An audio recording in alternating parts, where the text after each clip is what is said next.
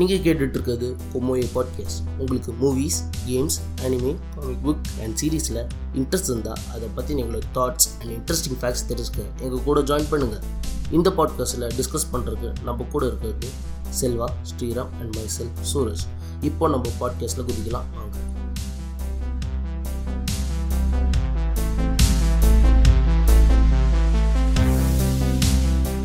Welcome to கும்மோயி podcast episode number four.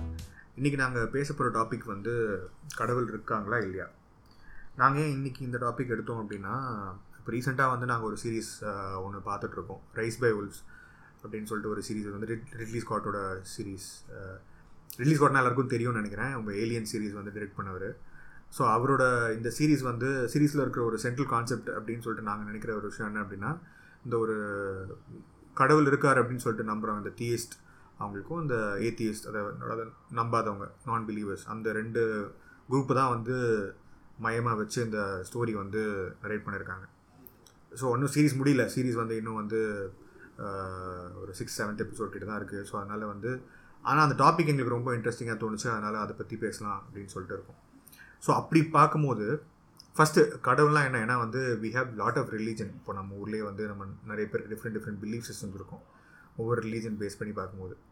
So அப்படி பார்க்கும்போது first கடவுள்லாம் என்ன, ஏன்னா வந்து அதுக்கே வந்து வேறு வேறு டெஃபினேஷன் வச்சுட்டு போனாங்க. ஸோ ஃபஸ்ட்டு அதில் ஸ்டார்ட் பண்ணலாம். கடவுள்ன்றது வந்து ஃபஸ்ட்டு என்னை பொறுத்த வரைக்கும் நான் என்னை பொறுத்த வரைக்கும் சொல்கிறேன், கடவுள் வந்து ஒரு நம்பிக்கை, ஒரு பிலீஃப் என்ன. ஏன்னா இப்போ வந்து நான் ஒரு கஷ்டமான சூழ்நிலை இருக்கும்போதோ இல்லாட்டி ஒரு இக்கட்டான சூழ்நிலை இருக்கும்போதோ நான் வந்து டக்குன்னு ப்ரே பண்ணுறது யாருன்னா கடவுள்கிட்ட தான். நம்மகிட்ட அந்த பிலீ நம்மகிட்ட அந்த திறமை இருக்கும், அந்த கஷ்டத்துலேருந்து வெளியே வர முடியும்ன்ற ஒரு பிலீஃப் இருக்கும். ஆனால் பட் இருந்தாலும் ஒரு ஒரு செலஸ்டல் ஒரு சோர்ஸ் வந்து நம்மளுக்கு வந்து ஒரு ஹெல்ப் பண்ணாதா, கைட் பண்ணாது அப்படின்ற மாதிரி ஒரு பிலீஃப். ஸோ இப்போ எப்படின்னா கடவுள் எப்படி பார்க்கறேன்னா, இப்போது சைக்கிள் ஃபஸ்ட்டு ஃபஸ்ட்டு ஓட்ட ஓட்டுறான்னு வச்சுக்கோ, ஒருத்தன் அவன் சைக்கிள் ஓட்டும் போது ஒருத்த பின்னாடி பிடிச்சிட்டே இருப்பான். ஆனால் வந்து ஒரு ஒரு கட்டத்தில் வந்து அவன் பார்த்தா பிடிக்க மாட்டான், நம்ம தைரியமாக ஓட்டுவோம். எந்த தைரியத்தில் ஓட்டோம்னா ஒருத்தன் பின்னாடி நம்ம பிடிச்சிட்டு இருக்கான் அந்த தைரியத்தில் ஓட்டுவோம். ஸோ அதுதான் அந்த மாதிரி தான் நான் ஒரு கடவுளை பார்க்குறேன். ஸோ ஒரு பிலீஃப் எனக்கு வந்து இந்த இந்த காரியத்தை நான் செஞ்சு முடிக்கிறேன்னா கடவுள் வந்து என்னை கைட் பண்ணுறாரு இந்த காரியத்துக்கு அப்படின்ற மாதிரி தான் நான் பார்க்குறேன். பட் ப்ளஸ் இன்னொரு வந்து நம்ம ரிலீஜியஸும் சரி கடவுளோட பாயிண்ட் வந்து பார்த்தீங்கன்னா ஒரு சில விஷயம் வந்து குட் குட்டு பேஸ் பண்ணி தான் போகிற மாதிரி இருக்கும், குட் குட் ஹேபிட்ஸ் அண்ட் ஒரு சில விஷயத்துலாம். ஸோ அதை அந்த பாயிண்ட்ஸ்லாம் நம்ம வந்து நம்ம நோ அந்த ஒரு ஹேபிட்டை வந்து நம்ம நோக்கி செலுத்த ஒரு விஷயமா தான் பார்க்கலாம். அந்த மாதிரி தான் ஒரு சின்ன வயசுல நம்ம பயமுறுத்துறோம்ல, ஸோ அதனால் வந்து தப்பு செய்யறதுக்கு ஒரு ஒரு வாட்டி ரெண்டு வாட்டி நம்ம யோசிப்போம்.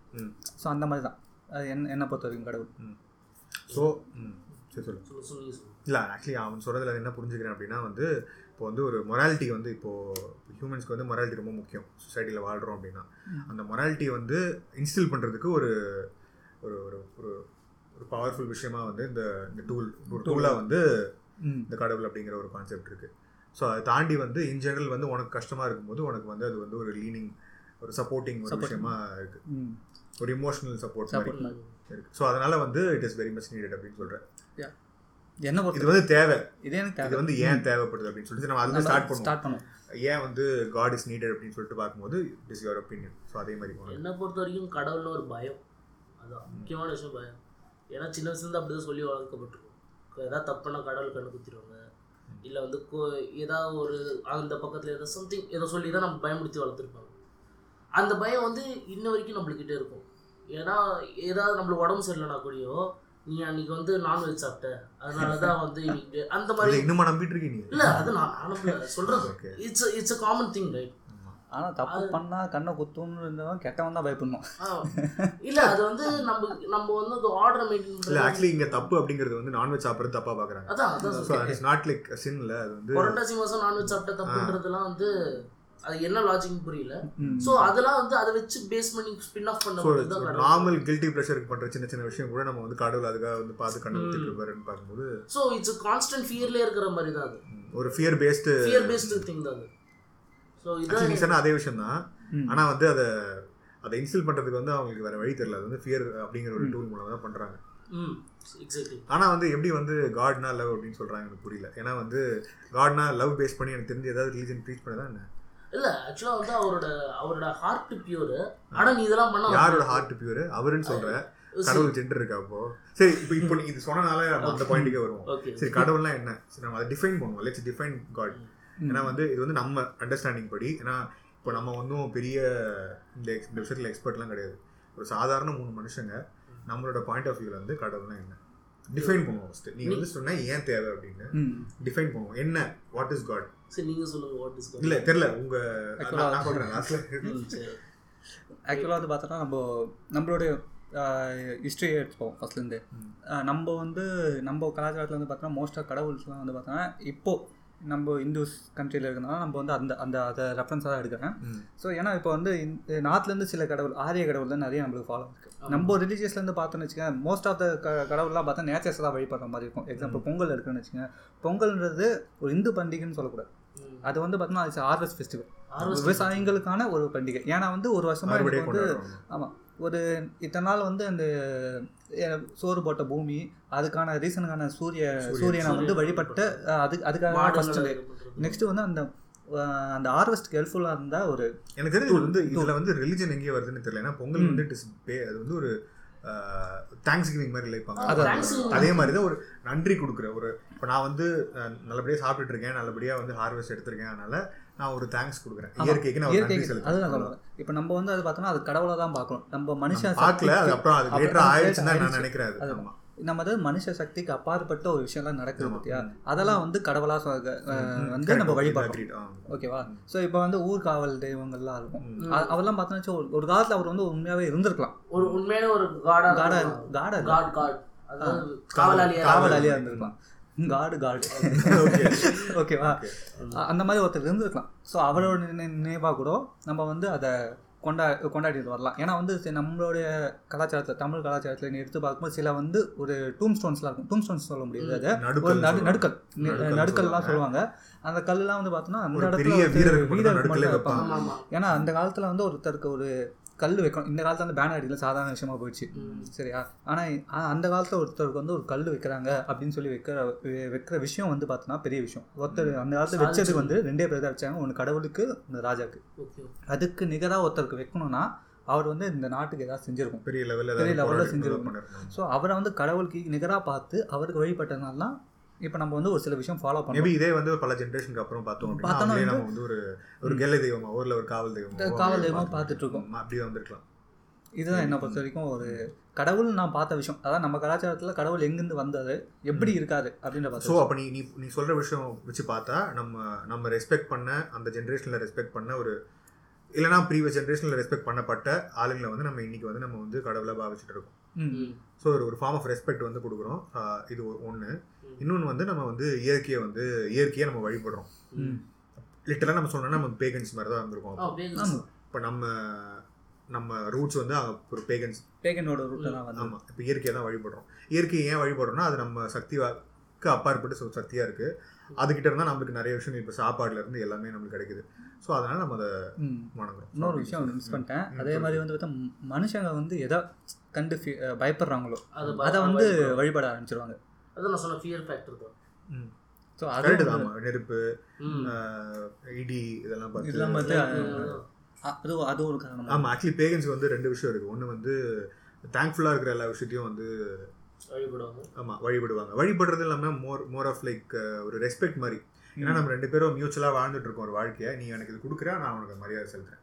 ஸோ அப்படி ஒரு விஷயம். இன்னொன்று நீ சொன்னது வந்து இன்னொரு ஃபார்ம் வந்து இந்த க்ரீக் அதெல்லாம் பார்க்கலாம். நம்ம வந்து இந்த நான் பயப்படுற விஷயம், என்னை தாண்டி இருக்கிற ஒரு பெரிய விஷயம், பெரிய கடல் இருக்குது, நல்ல கிட்ட கூட போக முடியாது, அவ்வளோ பெரிய விஷயம் அது, நான் அதை கடவுளாக பாவிக்கிறேன்.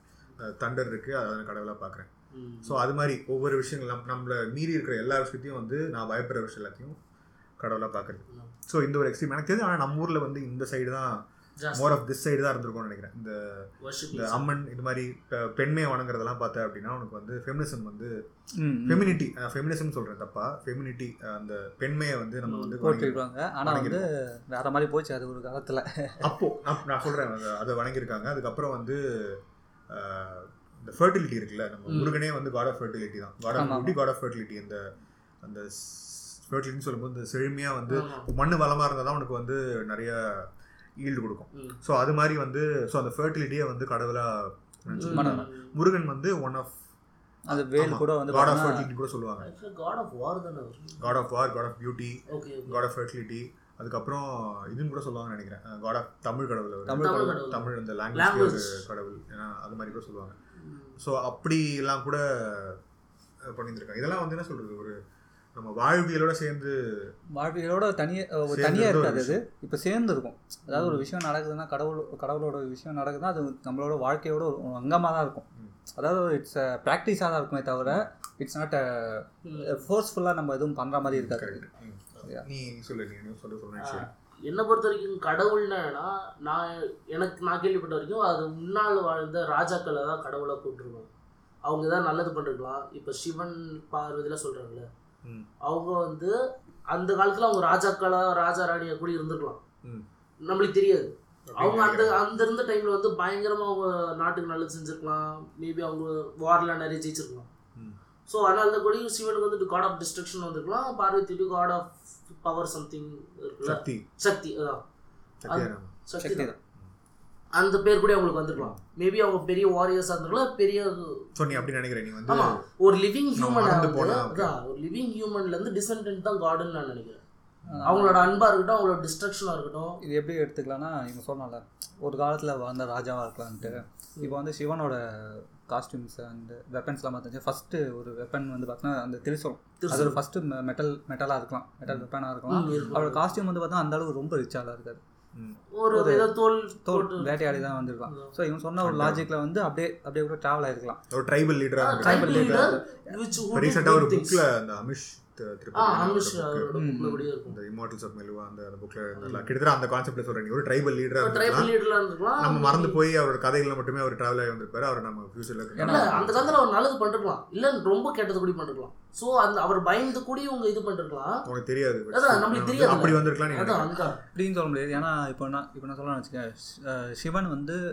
ருத்ரான் கூட சொல்லுவாங்க, அவதான் வந்து அந்த நடன கலையை வந்து உருவாக்குனது. ஃபார்ம் ஆஃப் ஆர்ட் வந்து கொண்டு வந்தவர் அவர் தான். So is a first person to bring dance in this எர்த்துன்ற மாதிரி ஒரு ஃபார்ம் இருக்குது. ஸோ மேபி ஒருத்தர் ஆக்க ஆக்கப்பூர்வமாக ஒரு நிறைய விஷயத்தை கற்றுக் கொடுத்துருக்காரு, ஒரு டீச்சர் மாதிரி இருக்கலாம். நம்மளுக்கு வந்து அவருக்கு நிறைய டைமென்ஷன்ஸ் இருக்குது. ஓகேவா, அவர் பட் ஸ்டில் வந்து நீ அவர் ஹியூமனா இருக்கலாம், ஹியூமனா இருக்கலாம் தான் சொல்றேன். ஒரு human, it's not a celestial thing, it's human.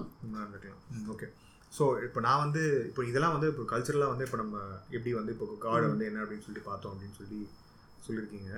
இப்போ பெரிய விஷயம், இப்போ தீயிசம் பற்றி பேசணும்னு வச்சுக்கோங்க. ரெண்டு விஷயம் பெரிய விஷயம் இருக்குது, மூணோ தீயிசம் ஒன்று இருக்குது. அதுக்கப்புறம் வந்து என்ன சிரிக்கிற இல்லை இல்லை சொல்லு சொல்லு சொல்லு இப்போ வந்து ஒரு கடவுள் இருக்குது அப்படின்ட்டுருக்கு. இப்போ பல பாலித்தீசம் சொல்லிட்டு பல கடவுள்கள் இருக்குது. இப்போ வந்து வெஸ்ட்டில் ஜென்ரலாக இப்போ இந்த டேர்மை வந்து காயின் பண்ணதே பார்த்தீங்கன்னா சம் கா வெஸ்டர்னாக தான் இருப்பாங்க. இப்போ நீ சொன்னதுக்கப்புறம் தான் எனக்கு இன்னொரு டிமென்ஷன், இன்னொரு பெர்ஸ்பெக்டிவில் பார்க்க முடியுது. இப்போ எப்படின்னா நீ வந்து நம்மள்த வந்து அவங்க பாலித்தியசம்னு சொல்கிறாங்க. இப்போ நம்ம இந்தியன் ரிலீஜன்ஸை நான் வந்து இப்போது ஹிந்துசம் வந்து ஒரு சிங்கிள் ரிலீஜனை நான் பார்க்க விரும்பல, அது வந்து ஒரு டெமோக்ரஸி சம்மந்தப்பட்ட ஒரு விஷயம். ஓகேவா, இதுக்குள்ளேயே நிறைய சின்ன சின்ன பிலீஃப் சிஸ்டம் இருக்குது. அதாவது இப்போ நீ சொன்ன ஒரு விஷயம் வந்து பிலீஃப் சிஸ்டம், அது அதே மாதிரி இப்போது ஸ்டாப் பண்ணுறது மன்னிச்சுக்கோ. நான் எதுக்கு சொல்கிறேன்னா இப்போ நான் இந்துசம் சொன்னல, இந்துசமே கிடையாது ஃபஸ்ட்டு. கரெக்ட், அதுதான் ஒரு இந்துசம் இருக்குது, அதான் இருக்குது இருக்குது. அது எப்படின்னா ஒரு ஆயிரம் வருஷத்துக்கு முன்னாடி போ தௌசண்ட் இயர்ஸ்க்கு முன்னாடி போனா ரெண்டே ரிலீஜன் தான், ஒருத்தன் வைஷ்ணவ ஒருத்தன் சைவ. இல்லை அது அதுவே அது அதுவே வந்து கம்மியான ஒரு இதுன்னு சொல்கிறேன். ஏன்னா அதையும் தா அதோட தாண்டி இருந்திருக்கலாம். ஆக்சுவலி எப்படி இல்லை நம்மளுக்கு தெரிஞ்சது வந்து அதுதான். நம்ம ரெக்கார்டிங்ஸ் முன்னாடி அதுக்கும் முன்னாடி பார்த்தேன் அப்படின்னா நீ சொன்னல இந்த ரொம்ப முன்னாடி போனோன்னா இந்த நம்ம பேகன்ஸ்ன்னு சொல்கிறோம், இந்த இயற்கையை வழிபடுறாங்க, இது மாதிரி வழிபடுறாங்க வந்து டிஃப்ரெண்ட் டிஃப்ரெண்ட் சின்ன சின்ன பிலீஃப் சிஸ்டமோட அவங்க வந்துருக்கு. என்ன இருக்கோ அதை வழிபடுறாங்க, அதெல்லாம் நிறைய பேர் இருக்காங்க. ஸோ அதனால வந்து அதுக்கப்புறம் நம் நம்மளுக்கு தெரிஞ்சு இப்போ நம்ம தமிழ் ஸ்கிரிப்சர்ஸில் படிக்கிறோம், இது மாதிரி இதெல்லாம் வந்து லிட்ரேச்சரில் படித்து தெரிஞ்ச விஷயம் நிறைய இருக்குது. அதுக்கும் முன்னாடி எனக்கு தெரிஞ்சு கண்டிப்பாக வந்து ஏதோ ஒரு ஃபார்ம் ஆஃப் பிலீஃப் சிஸ்டம் இது சின்ன சின்ன இடத்துல இருந்திருக்கும். இதெல்லாமே வந்து இப்போ ஏன் வந்து இப்போ ஹிந்துசம்னு கொண்டு வந்தான் அப்படின்னா அந்த வெள்ளைக்காரன் வந்து ரூல் பண்ணால அவன் அந்த ஒரு கீழே இப்போ அந்த இண்டஸ் வேலி கிட்ட இருந்து ஒரு பெரிய பரப்பு அவனை பிடிச்ச எல்லா ஏரியாவும் வந்து அவன் வந்து ஹிந்துஸ்ன்னு சொல்லி சொல்லியிருக்காங்க. ஃபஸ்ட்டு வந்து ஹெச்ஐஎன்டிஓஎஸ் அப்படின்னு சொல்லியிருக்காங்க. ஸோ அப்படி தான் ஆரம்பிச்சிருக்காங்க. அதுக்கப்புறம் வந்து நம்மளை வந்து நம்ம ஜியாகிரஃபி பேஸ் பண்ணி ஒரு கொடுத்த ஒரு நேம் தான் இந்துஸ்தான். அதாவது ஆமாம், ஹிந்துஸ்னா அதெல்லாம் இங்கே இருக்கிற ரிலீஜன்லாம் வந்து ஒரு சிங்கிள் ஒரு அம்பர்லா டேர்ம் மாதிரி தான் அது. அதான் நீ சொல்லாமல் இந்துஸ்ன்ற வார்த்தை வந்து ஒரு ஐநூறு அறுநூறு வருஷம் ஃபைவ் ஆஃப்டர் ஆஃப்டர் பிரிட்டிஷ் உள்ள வந்துட்டோம்னா நம்மளுக்கு அந்த இந்து வார்த்தையே கிடையாது. பல பேர் வந்து பேசுறது இந்து இல்லை, இது வந்து இந்து கண்ட்ரின்னு சொல்லிட்டு டிஃபெண்ட் பண்றது வந்து பார்த்தோன்னு இந்து கண்ட்ரி தான் இல்லை இல்லை சொல்றேன்னா அவங்க வந்து டிஃபெண்ட் பண்றது எப்படி தெரியுமா, ஒரு மதம் சொல்றது வந்து தப்புன்னு சொல்றேன். ஒரு மதம் ஆக்கிட்டாங்க, ஒரு மதம் கிடையாது. இது இது எப்படி ஆனால் நான் நான் இது எப்படி பார்க்குறேன்னா, சரி நம்மளுக்கு வந்து டிஃப்ரெண்ட் டிஃப்ரெண்ட் பிலீஃப் சிஸ்டம் இருக்கலாம், பிரச்சனையே கிடையாது. ஆனால் நம்ம வந்து இதை வந்து ஒரு டைமில் என்ன ஆக்கிட்டாங்க அப்படின்னா, ஸ்கிரிப்சர்ஸ்லேயே கூட எனக்கு தெரிஞ்சு வந்து எல்லாமே சேர்த்துட்டாங்க. இது வந்து எனக்கு தெரிஞ்சு வெள்ளைக்காரன் பிடிக்கிறதுக்கு முன்னாடி நடந்திருக்கும்னு நினைக்கிறேன். ஆரியர்கள் இன்வேட் ஆனால் இந்த தேரி இன்னும் ப்ரூவ் பண்ணல. ஆரியன் இன்வேஷன் தேரி வந்து இன்னும் ப்ரூவ் பண்ணல. பட் ஒரு நம்ம வந்து இப்போ கேட்டேன்னு வச்சுக்கேன், நம்ம ஊர்லலாம் இது வந்து வெஸ்டர்ன் இன்ஃப்ளூயன்சஸ். ஆமாம், இப்போ பிரிட்டிஷ்காரங்க சொன்ன விஷயம் இது வந்து நம்ம நம்ப முடியாது அப்படின்னு சொல்லுவாங்க. அதனால இது எந்த அளவுக்கு நம்பலான்னு தெரியாது. ஆனால் அந்த டைம்லேயே வந்து இது ஃபியூஸ் ஆகிடுச்சு. அவங்களோட நம்பிக்கைகளும் நம்மளோட நம்பிக்கைகளும் கதைகள் மூலமா வந்து நிறைய வந்து மிக்ஸ் பண்ணிட்டாங்க. இப்போ இதுல வந்து நான் நான் ஃபர்ஸ்ட் அந்த பழைய லிட்ரேச்சர்ல இருந்து எடுப்போம், அது ரெஃபரன்ஸாக தான் இப்போ நம்மகிட்ட இருக்கு. ஸோ அப்படி எடுக்கும்போது வந்து பார்த்தோம்னா இந்த வடமொழி சொற்கள்லாம் வந்து நம்மளுக்கு ஆரிய சொற்கள் நம்ம வச்சுக்கலாம். ஓகேவா, நான் ஒரு ரெஃபரன்ஸாக சொல்கிறேன். ஏன்னா வடமொழி சொல் ஜா ஷாலாம் நம்ம ஊரில் வந்து நம்ம தமிழ் மொழியில் கிடையாது. ஸோ அது எப்போ நம்ம ஊரில் இன்ஃப்ளூயன்ஸ் ஆகுதுன்னா ஒரு thousand five hundred years back. எப்போனா இவங்க காஞ்சி பல்லவர்கள் பல்லவர்களுடைய காலத்தில் தான் இந்த வடமொழி சொற்கள் வந்து இன்ஃப்ளூயன்ஸாக இருக்குது. ஓகேவா, ஸோ மேபி அந்த டைமில் கூட அது நடந்திருக்கலாம். அந்த டைம் நீ சொல்கிற பற்றி இந்த மெர்ஜ் ஆகிறது வந்து அந்த டைமில் நடந்திருக்கலாம். இவங்க வந்து ஒரு ஏதோ ஒரு ஃபியூஷன் நடந்திருக்கு, நம்மளோட கல்ச்சரும் அவங்களோட கதை. ஏன்னா கதைகளே வந்து பிளெண்ட் ஆகிருக்கு. ஆமாம் ஆமாம், இது ஏதோ ஒரு பாயிண்டில் நடந்திருக்கணும், நடந்ததுனால தான் இது நடந்திருக்கு. ஸோ இது இது இதை இதை பற்றி பேசிகிட்டு இருக்கும்போது நான் ஃபஸ்ட்டு நான் ஒரு விஷயம் பேச நினச்சிட்டு இருந்தேன், கம்ப்ளீட்டாக மறந்துட்டேன். இப்போ கடவுள்லாம் என்னன்னு சொல்லிட்டு என் பாயிண்ட் நான் சொல்லவே இல்லை. நான் வந்து மோனோதீசம் நான் பாலிதீசம் இப்படி சொல்லிட்டு இருந்தேன். பாலிதீசம் சொல்லும் போது தான் இப்படி நான் கொஞ்சம் இந்த இதில் போயிட்டேன். பாலிதீசம் சொல்லிட்டு இப்போ பிஸ்னஸ் வந்து நம்ம காட்டுவாங்க. இப்போ ஹிந்துவிசம்லாம் பாலிதீசம், ஏன்னா வந்து நம்ம நிறைய கடவுள் இருக்குது, இப்போ விஷ்ணு சிவன் அந்த மாதிரிலாம் இருக்காங்க அப்படின்னு சொல்லிட்டு. பட் ஸ்டில் எனக்கு தெரிஞ்சு நம்ம ரிலீஜன் நீ கொஞ்சம் டீப்பாக நம்ம ஆளுங்களோட நம்பிக்கைலாம் டீப்பாக எடுத்து பார்த்தோன்னா எங்கேயும் வந்து அந்த அந்த ஒரு ஒரு சோர்ஸை நம்புகிற விஷயம் எங்கேயும் இருக்குது. எங்கேயும் மோனோதீசம் கிட்ட தான் அப்படி தான் வரும். ஸோ மோனோதீசம்னா என்ன அப்படின்னா, ஒரு சுப்ரீம் கான்ஷியஸ்னஸ் ஒன்று இருக்குது, ஒரு சுப்ரீம் க கடவுள் இருக்குது. அவங்க வந்து அது ஆல் கிரியேட்டர்னு சொல்லுவாங்க, எல்லா விஷயத்தையும் கிரியேட் பண்ணது வந்து ஒரு கடவுள் அப்படின்னு சொல்லிட்டு அவங்க சொல்கிறாங்க. ஸோ அப்படி பார்த்தோம் அப்படின்னா அதை நீங்கள் நம்புறீங்களா ஃபஸ்ட்டு? இப்போது இப்போது ஃபார் எக்ஸாம்பிள் இப்போ யூனிவர்ஸ் தான் நம்ம வந்து let's put universe in box, ஓகேவா, to to get an understanding. ஒரு பாக்ஸ் உள்ள நம்ம யூனிவர்சிட்டிக்கு போட்டுருவோம். நம்மளுக்கு தெரிஞ்ச யூனிவர்ஸ் தாண்டி எதுவும் இல்லை. Universe is ever expanding, expand ஆகிட்டே இருக்கு. ஸோ அதனால யூனிவர்ஸ் தாண்டி நம்மளுக்கு தெரிஞ்ச எதுவுமே கிடையாது.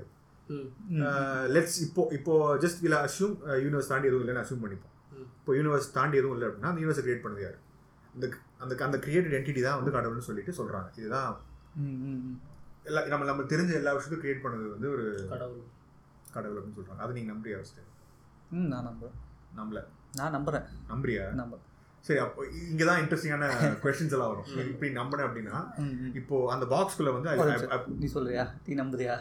எல்லாம் கிரியேட் பண்ணுறது வந்து கடவுள் தான். ஆமாம், இப்போ நம்மளுக்கு தெரிஞ்சு வந்து யூனிவர்ஸ் தான் வந்து நம்ம ஃபிசிக்கல் அண்டர்ஸ்டாண்டிங் எடுத்து பார்த்தேன்னு வச்சுக்கோங்க, யூனிவர்ஸ் தான் வந்து அதை தாண்டி நம்மளுக்கு எதுவும் இருக்கான்னு தெரியாது. அதுவே எவர் எக்ஸ்பேண்டிங், நம்மளுக்கு தெரிஞ்சபடி. அது வந்து நேற்று இருந்தது மாதிரி இன்னைக்கு இல்லை, இன்னைக்கு வந்து எக்ஸ்பேண்ட் ஆகிட்டு பிக் பேங்க்ல இருந்து எடுத்தோம் அப்படின்னா அது வந்து it is like constantly expanding, கரெக்டா? ஸோ அப்படி பார்க்கும்போது அதை தாண்டி எதுவும் இல்லை, அதை தாண்டி எதாவது இருக்கான்னு நமக்கு தெரியாது. இப்போதான் அந்த பேரலல் யூனிவர்ஸ் எல்லாம் இருக்குன்னு சொல்லிட்டு பேசிட்டு இருக்காங்க. அது இன்னும் ஆனால் இதுதான் இப்போதைக்கு இருக்கிற ஒரு விஷயம். நான் இது ஏன் சொல்றேன்னா, இது நான் வந்து ரிலீஜன் இதுல உள்ள போடுறேன். இப்போ வந்து இதுதான் இருக்கு அப்படின்னா நான் அசியூம் பண்ணிக்கிறேன் இந்த யூனிவர்ஸ் மட்டும்தான் இருக்கு அப்படின்னா அந்த யூனிவர்ஸை கிரியேட் பண்ணுறது கடவுள்னு ஒத்துக்கலாமா அப்படின்னு நான் கேட்குறேன். நீங்கள் ஒத்துக்கிறேன் அப்படின்னு சொல்கிறாங்க. எனக்கு அது எனக்கு வந்து சரியா தெரியல, உண்மையை சொல்லணும். உனக்கு அது சரியா தெரியல? ஏன்னா வந்து ஒரே ஒரு ஆன்சரு, ஆமாம் இல்லை இல்லை எனக்கு இது இல்லை கரெக்டாக இல்லை இல்லை இல்லைன்னு வச்சுக்கலாம். சரி, ஓகே. ஆக்சுவலி இவன் சொல்கிறதுக்கு நான் இப்போ ஆன்சர் சொல்கிறேன். இப்போ ஆக்சுவலி வந்து இல்லை ஆன்சர் இல்லை, ஜஸ்ட் ஒரு கொஸ்டின். என்ன அப்படின்னா இப்போது சரி நம்ம இந்த யூனிவர்ஸை கிரியேட் பண்ணது அந்த கடவுள்னு சொல்லி ஒன்று, அப்போ அது வந்து ஒரு எக்ஸ்டர்னல் என்டிட்டி தான் இருக்கும், அந்த பாக்ஸ் விட்டு வெளியே இருக்கும், அவுட் ஆஃப் த பாக்ஸ் தான் இருக்கணும். அப்போது நம்ம என்டையர் அந்த ஒரு என்ன சொல்கிறது ஒரு பிளேன் ஆஃப் ரியாலிட்டின்னு வச்சுப்போம், ஓகேவா? அந்த பிளேன் ஆஃப் ரியாலிட்டி தான் வந்து நீ இந்த யூனிவர்ஸ் இருக்கும். அப்போது அதே பிளேன் ஆஃப் ரியாலிட்டியில் தான் அந்த அந்த எக்ஸ்டர்னல் என்டிட்டியும் இருக்கணும், அந்த கடவுளும் இருக்கணும், கரெக்டாக? ஸோ அது மாதிரி பல என்டிட்டிஸ் இருக்கா. அப்போது அது ஒன்று தான் இருக்கணும் உனக்கு எப்படி தெரியும்? ஃபார் எக்ஸாம்பிள் அந்த யூனிவர்ஸ் மாதிரி பல யூனிவர்ஸ் அதை கிரியேட் பண்ணி நான் யூனிவர்ஸ் நீங்கள் சும்மா வந்து அது யூனிவர்ஸ் கூட பேர் வைக்க வேண்டாம். ஒரு ஒரு கிரியேட்டட் விஷயம், ஒரு ஒரு நம்மளோட ரியாலிட்டி ஓகேவா அப்படின்னு எடுத்துப்போமே. நம்ம ரியாலிட்டியை கிரியேட் பண்ண ஒரு என்டிட்டி தான் வந்து காட் நம்ம சொல்றோம். அதே மாதிரி பல என்டிட்டி இருக்கலாம்ல, பல ரியாலிட்டி கிரியேட் பண்ணிருக்கலாம்ல. ஸோ ஏன் நம்ம காடு ஒன்றுன்னு சொல்றோம் அப்படி பார்த்தா? காடு சோர்ஸ் ஓட்டுனா இருக்கலாம், பட் நம்ம அதை விஷய நம்ம வேற ஒரு ஃபார்மில் பார்க்கணும். அந்த மாதிரி தான் நான் சொல்லுவேன். இப்போ க கடவுள் வந்து ஒரு சோர்ஸ் கொடுத்துருக்காங்க. அந்த எங்கெல்லாம் நம்மளுக்கு வந்து சஸ்டெயின் பண்ணுறதுக்கோ, ஃபார் எக்ஸாம்பிள் இப்போ சன்னை வந்து நம்ம ஏன் கடவுளாக கும்பிட்றோம்னா it's a form of it's, அது இல்லைன்னா நம்மளால இருக்க முடியாது. ஆனால் இது சன்னையும் தாண்டி அதான் சன்னையும் தாண்டி சன்னையே உருவாக்குனது.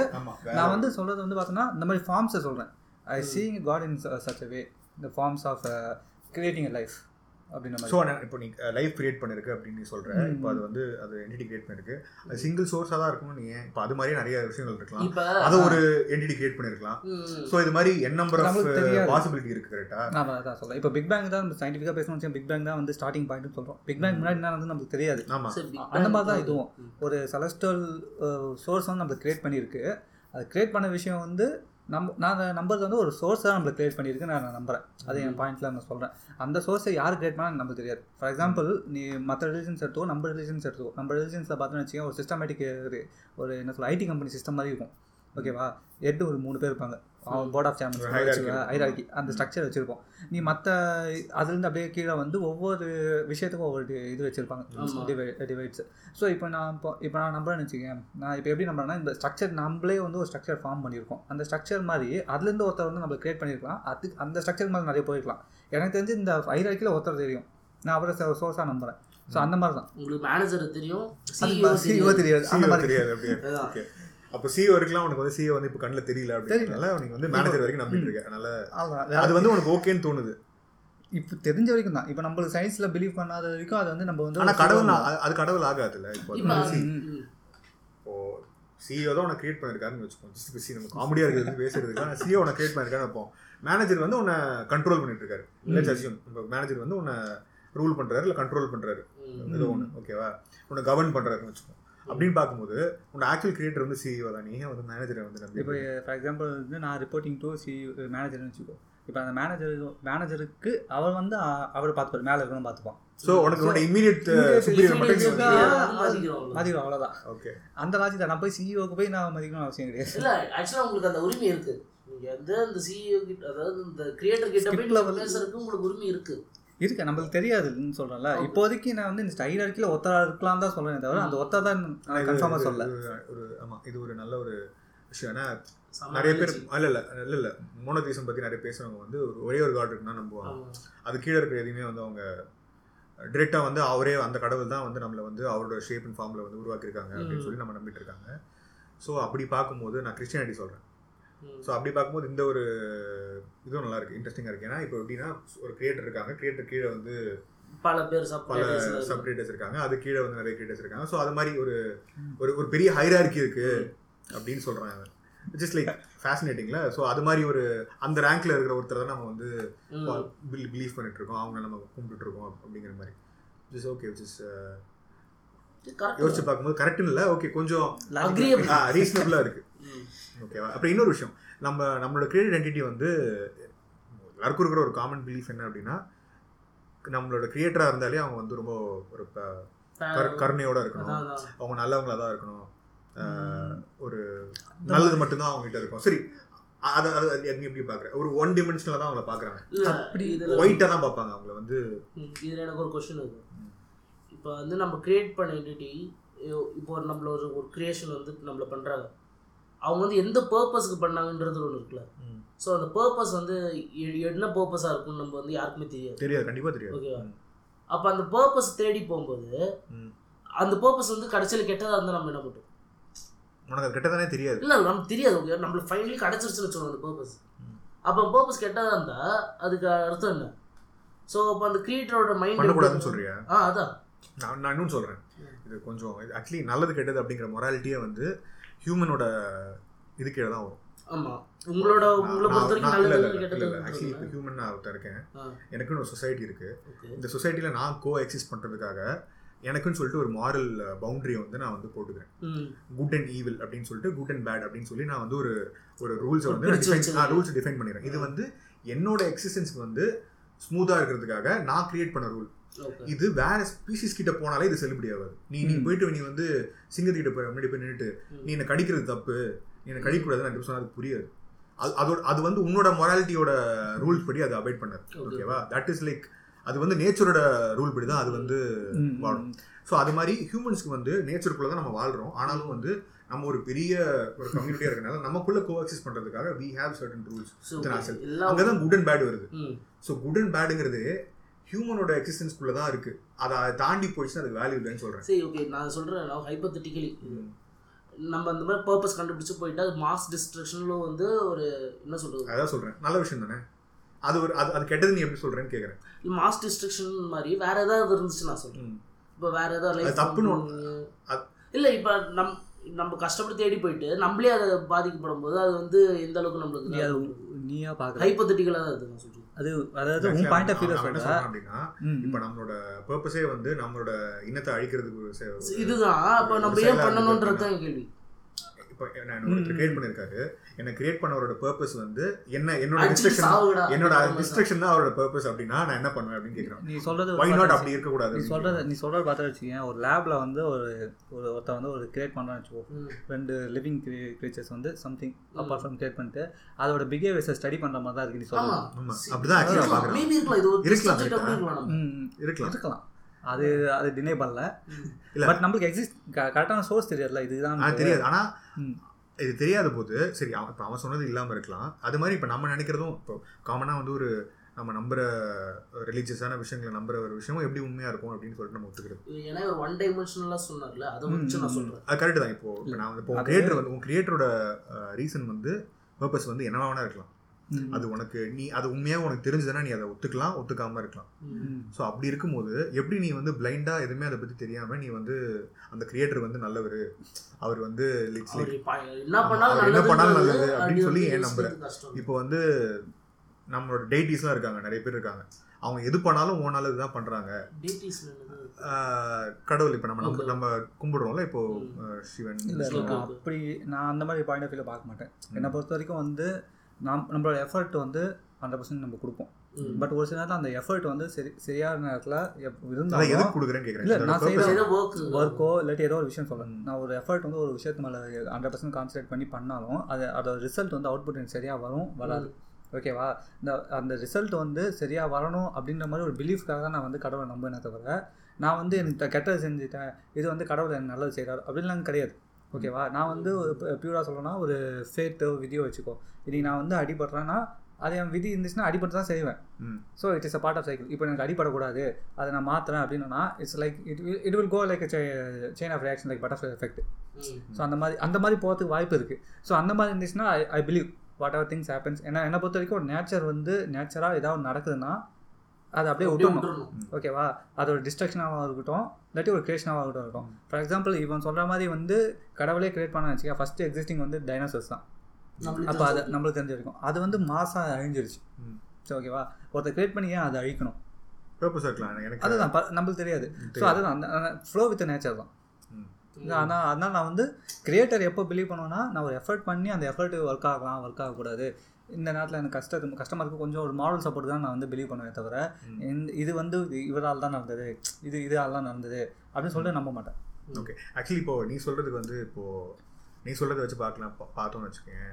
எனக்கு வந்து சில இன்னொரு வேறு அது வேறு மாதிரி கூட பார்க்கலாம். நீ சொல்கிற விஷயத்த ஃபார் எக்ஸாம்பிள் வந்து இப்போ நான் வந்து கஷ்டப்படுறேன், எனக்கு வந்து சப்போர்ட் வேணும், அதனால் வந்து நான் ஒரு ஒரு சுப்பீரியர் பீயிங் வந்து நம்புகிறேன், அதை அதை அதை நம்பி இருக்கேன் அப்படின்னு நீ சொல்கிறேன். இப்போ எனக்கு ஒரு நல்ல ஃபேமிலி இருக்குது, பயங்கர ஃபேமிலி சப்போர்ட் இருக்குது. இப்போது சின்ன வயசில் ஃபார் எக்ஸாம்பிள் நான் ஒரு சின்ன ஒரு எக்ஸாம்பிள் தரேன். இப்போ நான் சின்ன வயசில் நான் அடிப்பட்டு இல்லைனா வந்து ஒரு ஃபீவர் இருக்குது அப்படின்னு வச்சுக்கோங்க, உங்கள் வீட்டில் உங்கள் அப்பாவோ உங்கள் அம்மாவோ பக்கத்தில் வந்து உங்க கூட இருந்தாங்கன்னா ஒரு ஒரு பாசிட்டிவ் வைப் கிடைக்கும். கரெக்டாக நீ அப்படி தான் நீ கடவுளை பார்க்குறேன். ஆமாம், கரெக்டாக எனக்கு புரியுது அது ஏன் அப்படின்னு சொல்லிட்டு. அது ஏன் அதை நம்ம அந்த அது ஃபீலிங் என்ன அப்படின்னா ஓகே நம்ம அவங்க நம்ம கூட இருக்கிறதுனால நம்ம கொஞ்சம் ஸ்ட்ராங்காக ஃபீல் பண்ணுவோம். அதே கஷ்டம் தான் நமக்கு இருக்குது, அதே ஃபீவர் தான் உடம்புல இருக்குது, ஆனால் அவங்க கூட இருக்கிறனால நம்ம இன்னும் ஈஸியாக ஹேண்டில் பண்ண முடியும். அப்படி தான் நீ கடவுளை பார்க்குற, ஜஸ்ட் லைக் டோட்டலி ஃபைன். அதே மாதிரி அது அந்த சப்போர்ட் வந்து உன்னால ஒரு சக மனுஷனாலே கொடுக்க முடியும். ஆமா, ஏன் உங்க அம்மா தான் கொடுத்துருக்காங்க அந்த டைம்ல. ஸோ உங்க அம்மா அப்பா கொடுத்துட்டு வந்திருக்காங்க. அது மாதிரி ஒரு நாளைக்கு உங்க ஒய்ஃப் கொடுக்கலாம், நாளைக்கு உங்க குழந்தைங்க கொடுக்கலாம், நாளைக்கு உங்க ஃப்ரெண்ட்ஸ் கொடுக்கலாம். அதே சப்போர்ட் இன்னொருத்தர் கொடுக்க முடியாதுன்னு அவசியமே கிடையாது. ஸோ அப்போ நீ வந்து நீ கடவுள்னு சொல்றது வந்து இப்போ இவங்க கூட ஒரு ஈக்குவலான ஒரு விஷயமாயிடுது. இப்போ இவங்கள விட மேலே போல இவங்கள தான் பார்க்குறேன். சரிசனமாக தான் பார்க்குறேன். இது வந்து நீ கீதையிலே சொல்லலாம். கிருஷ்ணன் வந்து எல்லாரும் கிருஷ்ணன் தான், கொல்றதும் கிருஷ்ணன் தான், விழுவதும் கிருஷ்ணன் தான், போட்டுறதும் கிருஷ்ணன் தான், தூட்டுறதும் கிருஷ்ணன் தான். அந்த மாதிரி தான் சொல்கிறாங்களா? அந்த லாஜிக் தான் நானும் பார்க்குது. அப்படின்னா உனக்கு வந்து ஒரு இமோஷனல் சப்போர்ட்டுக்காக நீ வந்து நான் என்ன சொல்கிறேன் அப்படின்னா அப்படி அப்படியே இமோஷனல் சப்போர்ட் தான் நீ வந்து தேடுற அப்படின்னா கண்ணுக்கு தெரிஞ்சவங்க நம்பிட்டு போயிடலாமே. எதுக்கு வந்து கண்ணுக்கு தெரியா உன் ஒய்ஃப் கிட்டயோ இல்லைன்னா உன் குழந்தைகிட்டயோ இல்லைன்னா உன் ஃப்ரெண்ட்ஸ் கிட்டயோ அது ஒரு பெட்டுக்கிட்டயோ இப்போ அது ஒரு மார்வல் சப்போர்ட்டாக எடுத்துகிட்டு போயிடலாமேன்னு கேட்குறேன். ஏன்னா அது அவ்வளோ கஷ்டமாக இருக்கான்னு கேட்குறேன். ஏன்னா சில பேருக்கு அது ரொம்ப ஈஸியாக இருக்குது. அதான் ஒரு சைக்காலஜிக்கல் ஃபேக்டர் தான். ஆமாம், இது கண்டிப்பாக சைக்காலஜிக்கல் ஃபேக்டர் நீ சொல்கிறது. இப்போ இப்போ இப்போ வந்து பார்த்தா வச்சு ஒருத்தன் வந்து பிறந்தது வந்து இப்படியே வளர்ந்துட்டான்னு வச்சுக்கேன். இப்போ வந்து இருக்குன்னு சொல்கிறேன். அதான் எனக்கு என்னோட பிலீஃபில் வந்து இப்போ நான் என்னை கம்பேர் பண்ணும்போது நான் பெட்டராக இருக்கேன். மற்றவங்க மற்ற சங்கிங்களை விட நான் பெட்டர். ஓகேவா? என் பிலீஃப் இது. எனக்கு இது சைக்காலஜிக்கலாக சொல்கிறது. நான் இது அக்ரி பண்ணுறேன். ஏன் சொல்கிறேன் அப்படின்னா நான் சின்ன வயசுல நான் இப்படியே பழகிட்டேன். நான் ஒரு நான் நான் ஒரு சுப்பீரியர் பீயிங் வந்து ஒரு இல்லாத விஷயத்தை வந்து இருக்கிற மாதிரி நினச்சா எனக்கு வந்து பெட்டராக ஃபீல் ஆகுது. அது இப்போ வந்து பார்த்தோன்னா நான் போயிட்டு ஒரு அதான் மற்ற ஃப்ரெண்ட்ஸ் இருக்கான்னு வச்சுக்கேன். மற்ற ரிலீஜியஸ் இருக்கிற ஃப்ரெண்ட்ஸை போயிட்டு அவங்க சர்ச்சுக்கு போவேன், தர்காவுக்கு போவேன், அவங்க கொடுக்குறது எல்லாத்தையும் சாப்பிடுவேன். நான் வந்து அது இல்லை இல்லை நான் பார்க்க மாட்டேன். நான் கடவுள்ன்றது போது தான். நான் இப்போ சர்ச்சுக்கு போனால் கூட சரி கடவுளேன்னு சொல்லிட்டு கும்பிடு கும்பிடுவேன் தர்கா தாண்டாலும் க கடவுளேன்னு சொல்லிட்டு கும்பிடுவேன். ஏன்னா என்னை பொறுத்தவரைக்கும் சோர்ஸ் ஒன்று. ஓகேவா? நம்ம வழிபடுற முறை தான் வேறு வேறு நான் பார்க்குறேன். ஸோ அதனால வே ஆஃப் வர்ஷிப்பிங் தான் வேறு வேறு. ஏன்னா இப்போது நீ கிறிஸ்டியன் எடுத்துக்கங்க, அவன் வந்து கடவுள்னு சொல்கிறாங்க. ஆனால் வந்து இப்போ இறந்துட்டாங்கன்னா அங்கே வந்து ஒரு சேட்டன் மாதிரி ஒரு ஆள் வந்து நரகத்துக்கு வச்சு உள்ள தள்ளத்துக்கு ஒரு ஆள் இருக்காங்க. நம்மளே இருக்கு. நம்ம அதுதான் சொல்கிறேன். நான் கம்பேர் நான் எதுக்கு சொல்கிறேன்னா நம்ம வந்து இப்போ நம்மளது வந்து பார்த்தா டிஃப்ரெண்ட்டான க நிறைய கடவுள் இருக்குன்னு சொல்லிட்டு நம்ம மார்க் பண்ணும்போது அவங்களுக்கும் இருக்குது. ஏஞ்சல்ஸ் இருக்காங்க, நம்ம ஊரில் வந்து தேவர்கள் இருக்காங்க. ஸோ நான் எல்லாத்தையும் பார்க்கும்போது எல்லாமே ரிலேட்டடாக தான் போயிட்டுருக்கு. ஆமாம், நான் அதான் ஆரம்பத்தே சொன்னேன். நம்ம அப்படி பார்த்தோம் அப்படின்னா இங்கேயும் மோனோதீசம் கான்செப்ட்லாம் என்ன பொறுத்த வரைக்கும் கடவுள். ஆமாம், பாலிதீசம்னு வேண்டாம் சொல்ல முடியாது. இங்கேயும் நம்ம என்ன பண்ணுறோம், ஒரு கடவுளுக்கு வந்து ஒரு உருவ வழிபாடாக கொடுக்குறோம். உருவத்தை இது மாதிரி இருக்கலாம் அப்படின்னு சொல்லிட்டு நம்ம வந்து உருவத்தை இது செஞ்சு நம்ம வந்து கொடுக்குறோம். ஒரு பெரிய ஸ்டோரி இருக்குது ஏன் வந்து உருவம் வந்து வந்துச்சு அப்படின்னு சொல்லிட்டு. ஏன்னா வந்து நம்ம ரிலீஜன் அகைன் வந்து நான் பிளேனாக சொல்ல விரும்பல. இப்போ இங்கே இந்த இந்த மண்ணில் வாழ்ந்தவங்களோட நம்பிக்கை அப்படின்னு சொல்லி சொல்லி ஓகேவா? ஏன்னா அது வந்து வேற வேற நம்பிக்கைகளோட கொலிஷனாக கூட இருக்கலாம். நான் சொல்றது பிலீஃப் தான். ஸோ அப்படி அப்படி பேசும்போது அவங்களாம் வந்து ஏன் வந்து கோயில் கட்டி சாமி கும்பிட்டாங்க அப்படின்னு சொன்னால் அது வந்து ஒரு ஒரு டூலாக தான் பார்த்துருக்காங்க. அவங்க கோயிலே வந்து ஒரு ஒரு அது வந்து கிரியேட் பண்ணதே அந்த வைப்ரேஷன்ஸோ குறிப்பிட்ட டைரக்ஷன்ல மூவ் பண்றதுக்கு கிரியேட் பண்றதா ஒரு பர்பஸ்க்காக பண்ணிருக்காங்க. கோயிலோட அந்த அமைப்பு எனக்கு எனக்கு அதை பத்தி தெரிஞ்சுக்கணும் ரொம்ப இன்ட்ரெஸ்ட் இருக்கு. ஏன் கோயில் கட்டியிருக்காங்க, ஏன் வந்து ஒரு ஏன்னா ஒவ்வொரு கோயில்ல நீ வேற வேற மாதிரி வைப்ரேஷன் வரும்னு சொல்லுவாங்க. சில டைம்ல சில கோயில் போக கூடாதுன்னு சொல்லுவாங்க. அப்போ மேபி நீ அந்த டைம்ல அங்கே போனா ஒரு நெகட்டிவ் எஃபெக்ட் இருக்கலாம். நீ மேபி சில டைம்ல மட்டும் அந்த கோயிலுக்கு போனா ஒரு ரொம்ப பாசிட்டிவ் எஃபெக்ட் இருக்கலாம். ஆனா எந்த விஷயத்துக்கு பாசிட்டிவ் எஃபெக்ட் ஆகும்? அது மூட மாத்துறதுக்கா இல்லைனா வந்து இன் ஜென்ரல் உன் லைஃப் நல்ல வழியாக கொண்டு போகிறதுக்கா? அது உனக்கு தேவையா இல்லையா? அந்த கோயிலுக்கு நீ போனவா எதுவுமே எனக்கு தெரியல. நான் மொட்டையாக வந்து சொல்லும் போது தான் பிரச்சனை. ஒரு ஒரே ஒரு எக்ஸாம்பிள் சொல்கிறேன். இப்போ நம்ம ஊர் கோயிலெலாம் பார்த்தோன்னு வச்சுக்கேன், வேர்ல்டில் வந்து பதினாறு கோயில் வந்து உலகத்திலே இந்து கோயில் சொல்கிறேன். பெரிய கோயில் வந்து பதினாறு கோயில் இருக்குது. அதில் வந்து பதினோரு கோயில் நம்ம ஊரில் தான் இருக்குது. ஸோ எதுக்கு அது சொல்கிறேன்னா பெரிய கோயில்னு சொல்கிறது வந்து அந்த இது கோபுரங்கள் கோபுரங்கள்லாம் பெருசாக இருக்குது. அந்த மேலே வந்து கலசம் வைக்கிறாங்களா, கலசத்தோட பர்பஸ் தான் சொல்லுவாங்க, இடி தாங்கி சொல்லுவாங்க, நிறைய சொல்லுவாங்க. பட் அது அதில் அதில் எதுவுமே கிடையாது. அதில் வந்து பார்த்தோம்னா நவதானியங்களை போட்டு தான் அந்த கலசத்தில் வைக்கிறோம். அது ஆக்சுவலாக வந்து in case of red of lotto வந்தால் அந்த தானியத்தை தானியத்தை அதாவது in case of mass destruction survivals வந்து திருப்பி எல்லாமே அழிஞ்சு போச்சு. திருப்பி அவங்க வந்து கிரியேட் பண்ணோம்னா அந்த தானியத்தை வச்சு அங்கே இது அந்த மாதிரி வந்து ஒரு சில விஷயத்துக்காக தான் கோயில் வந்து பார்த்தேன் அப்படின்னா இதுக்கு ரிலீஜனோட சம்மந்தமே கிடையாது. அதுதான் சொல்கிறேன். நான் சொல்கிறேன் ஒரு இது சொல்கிறேன். நான் சில கோவிலில் பார்த்துருக்கேன் அந்த காட்ஸ்க்கு எல்லாம் டூல்ஸ் இருக்கும்.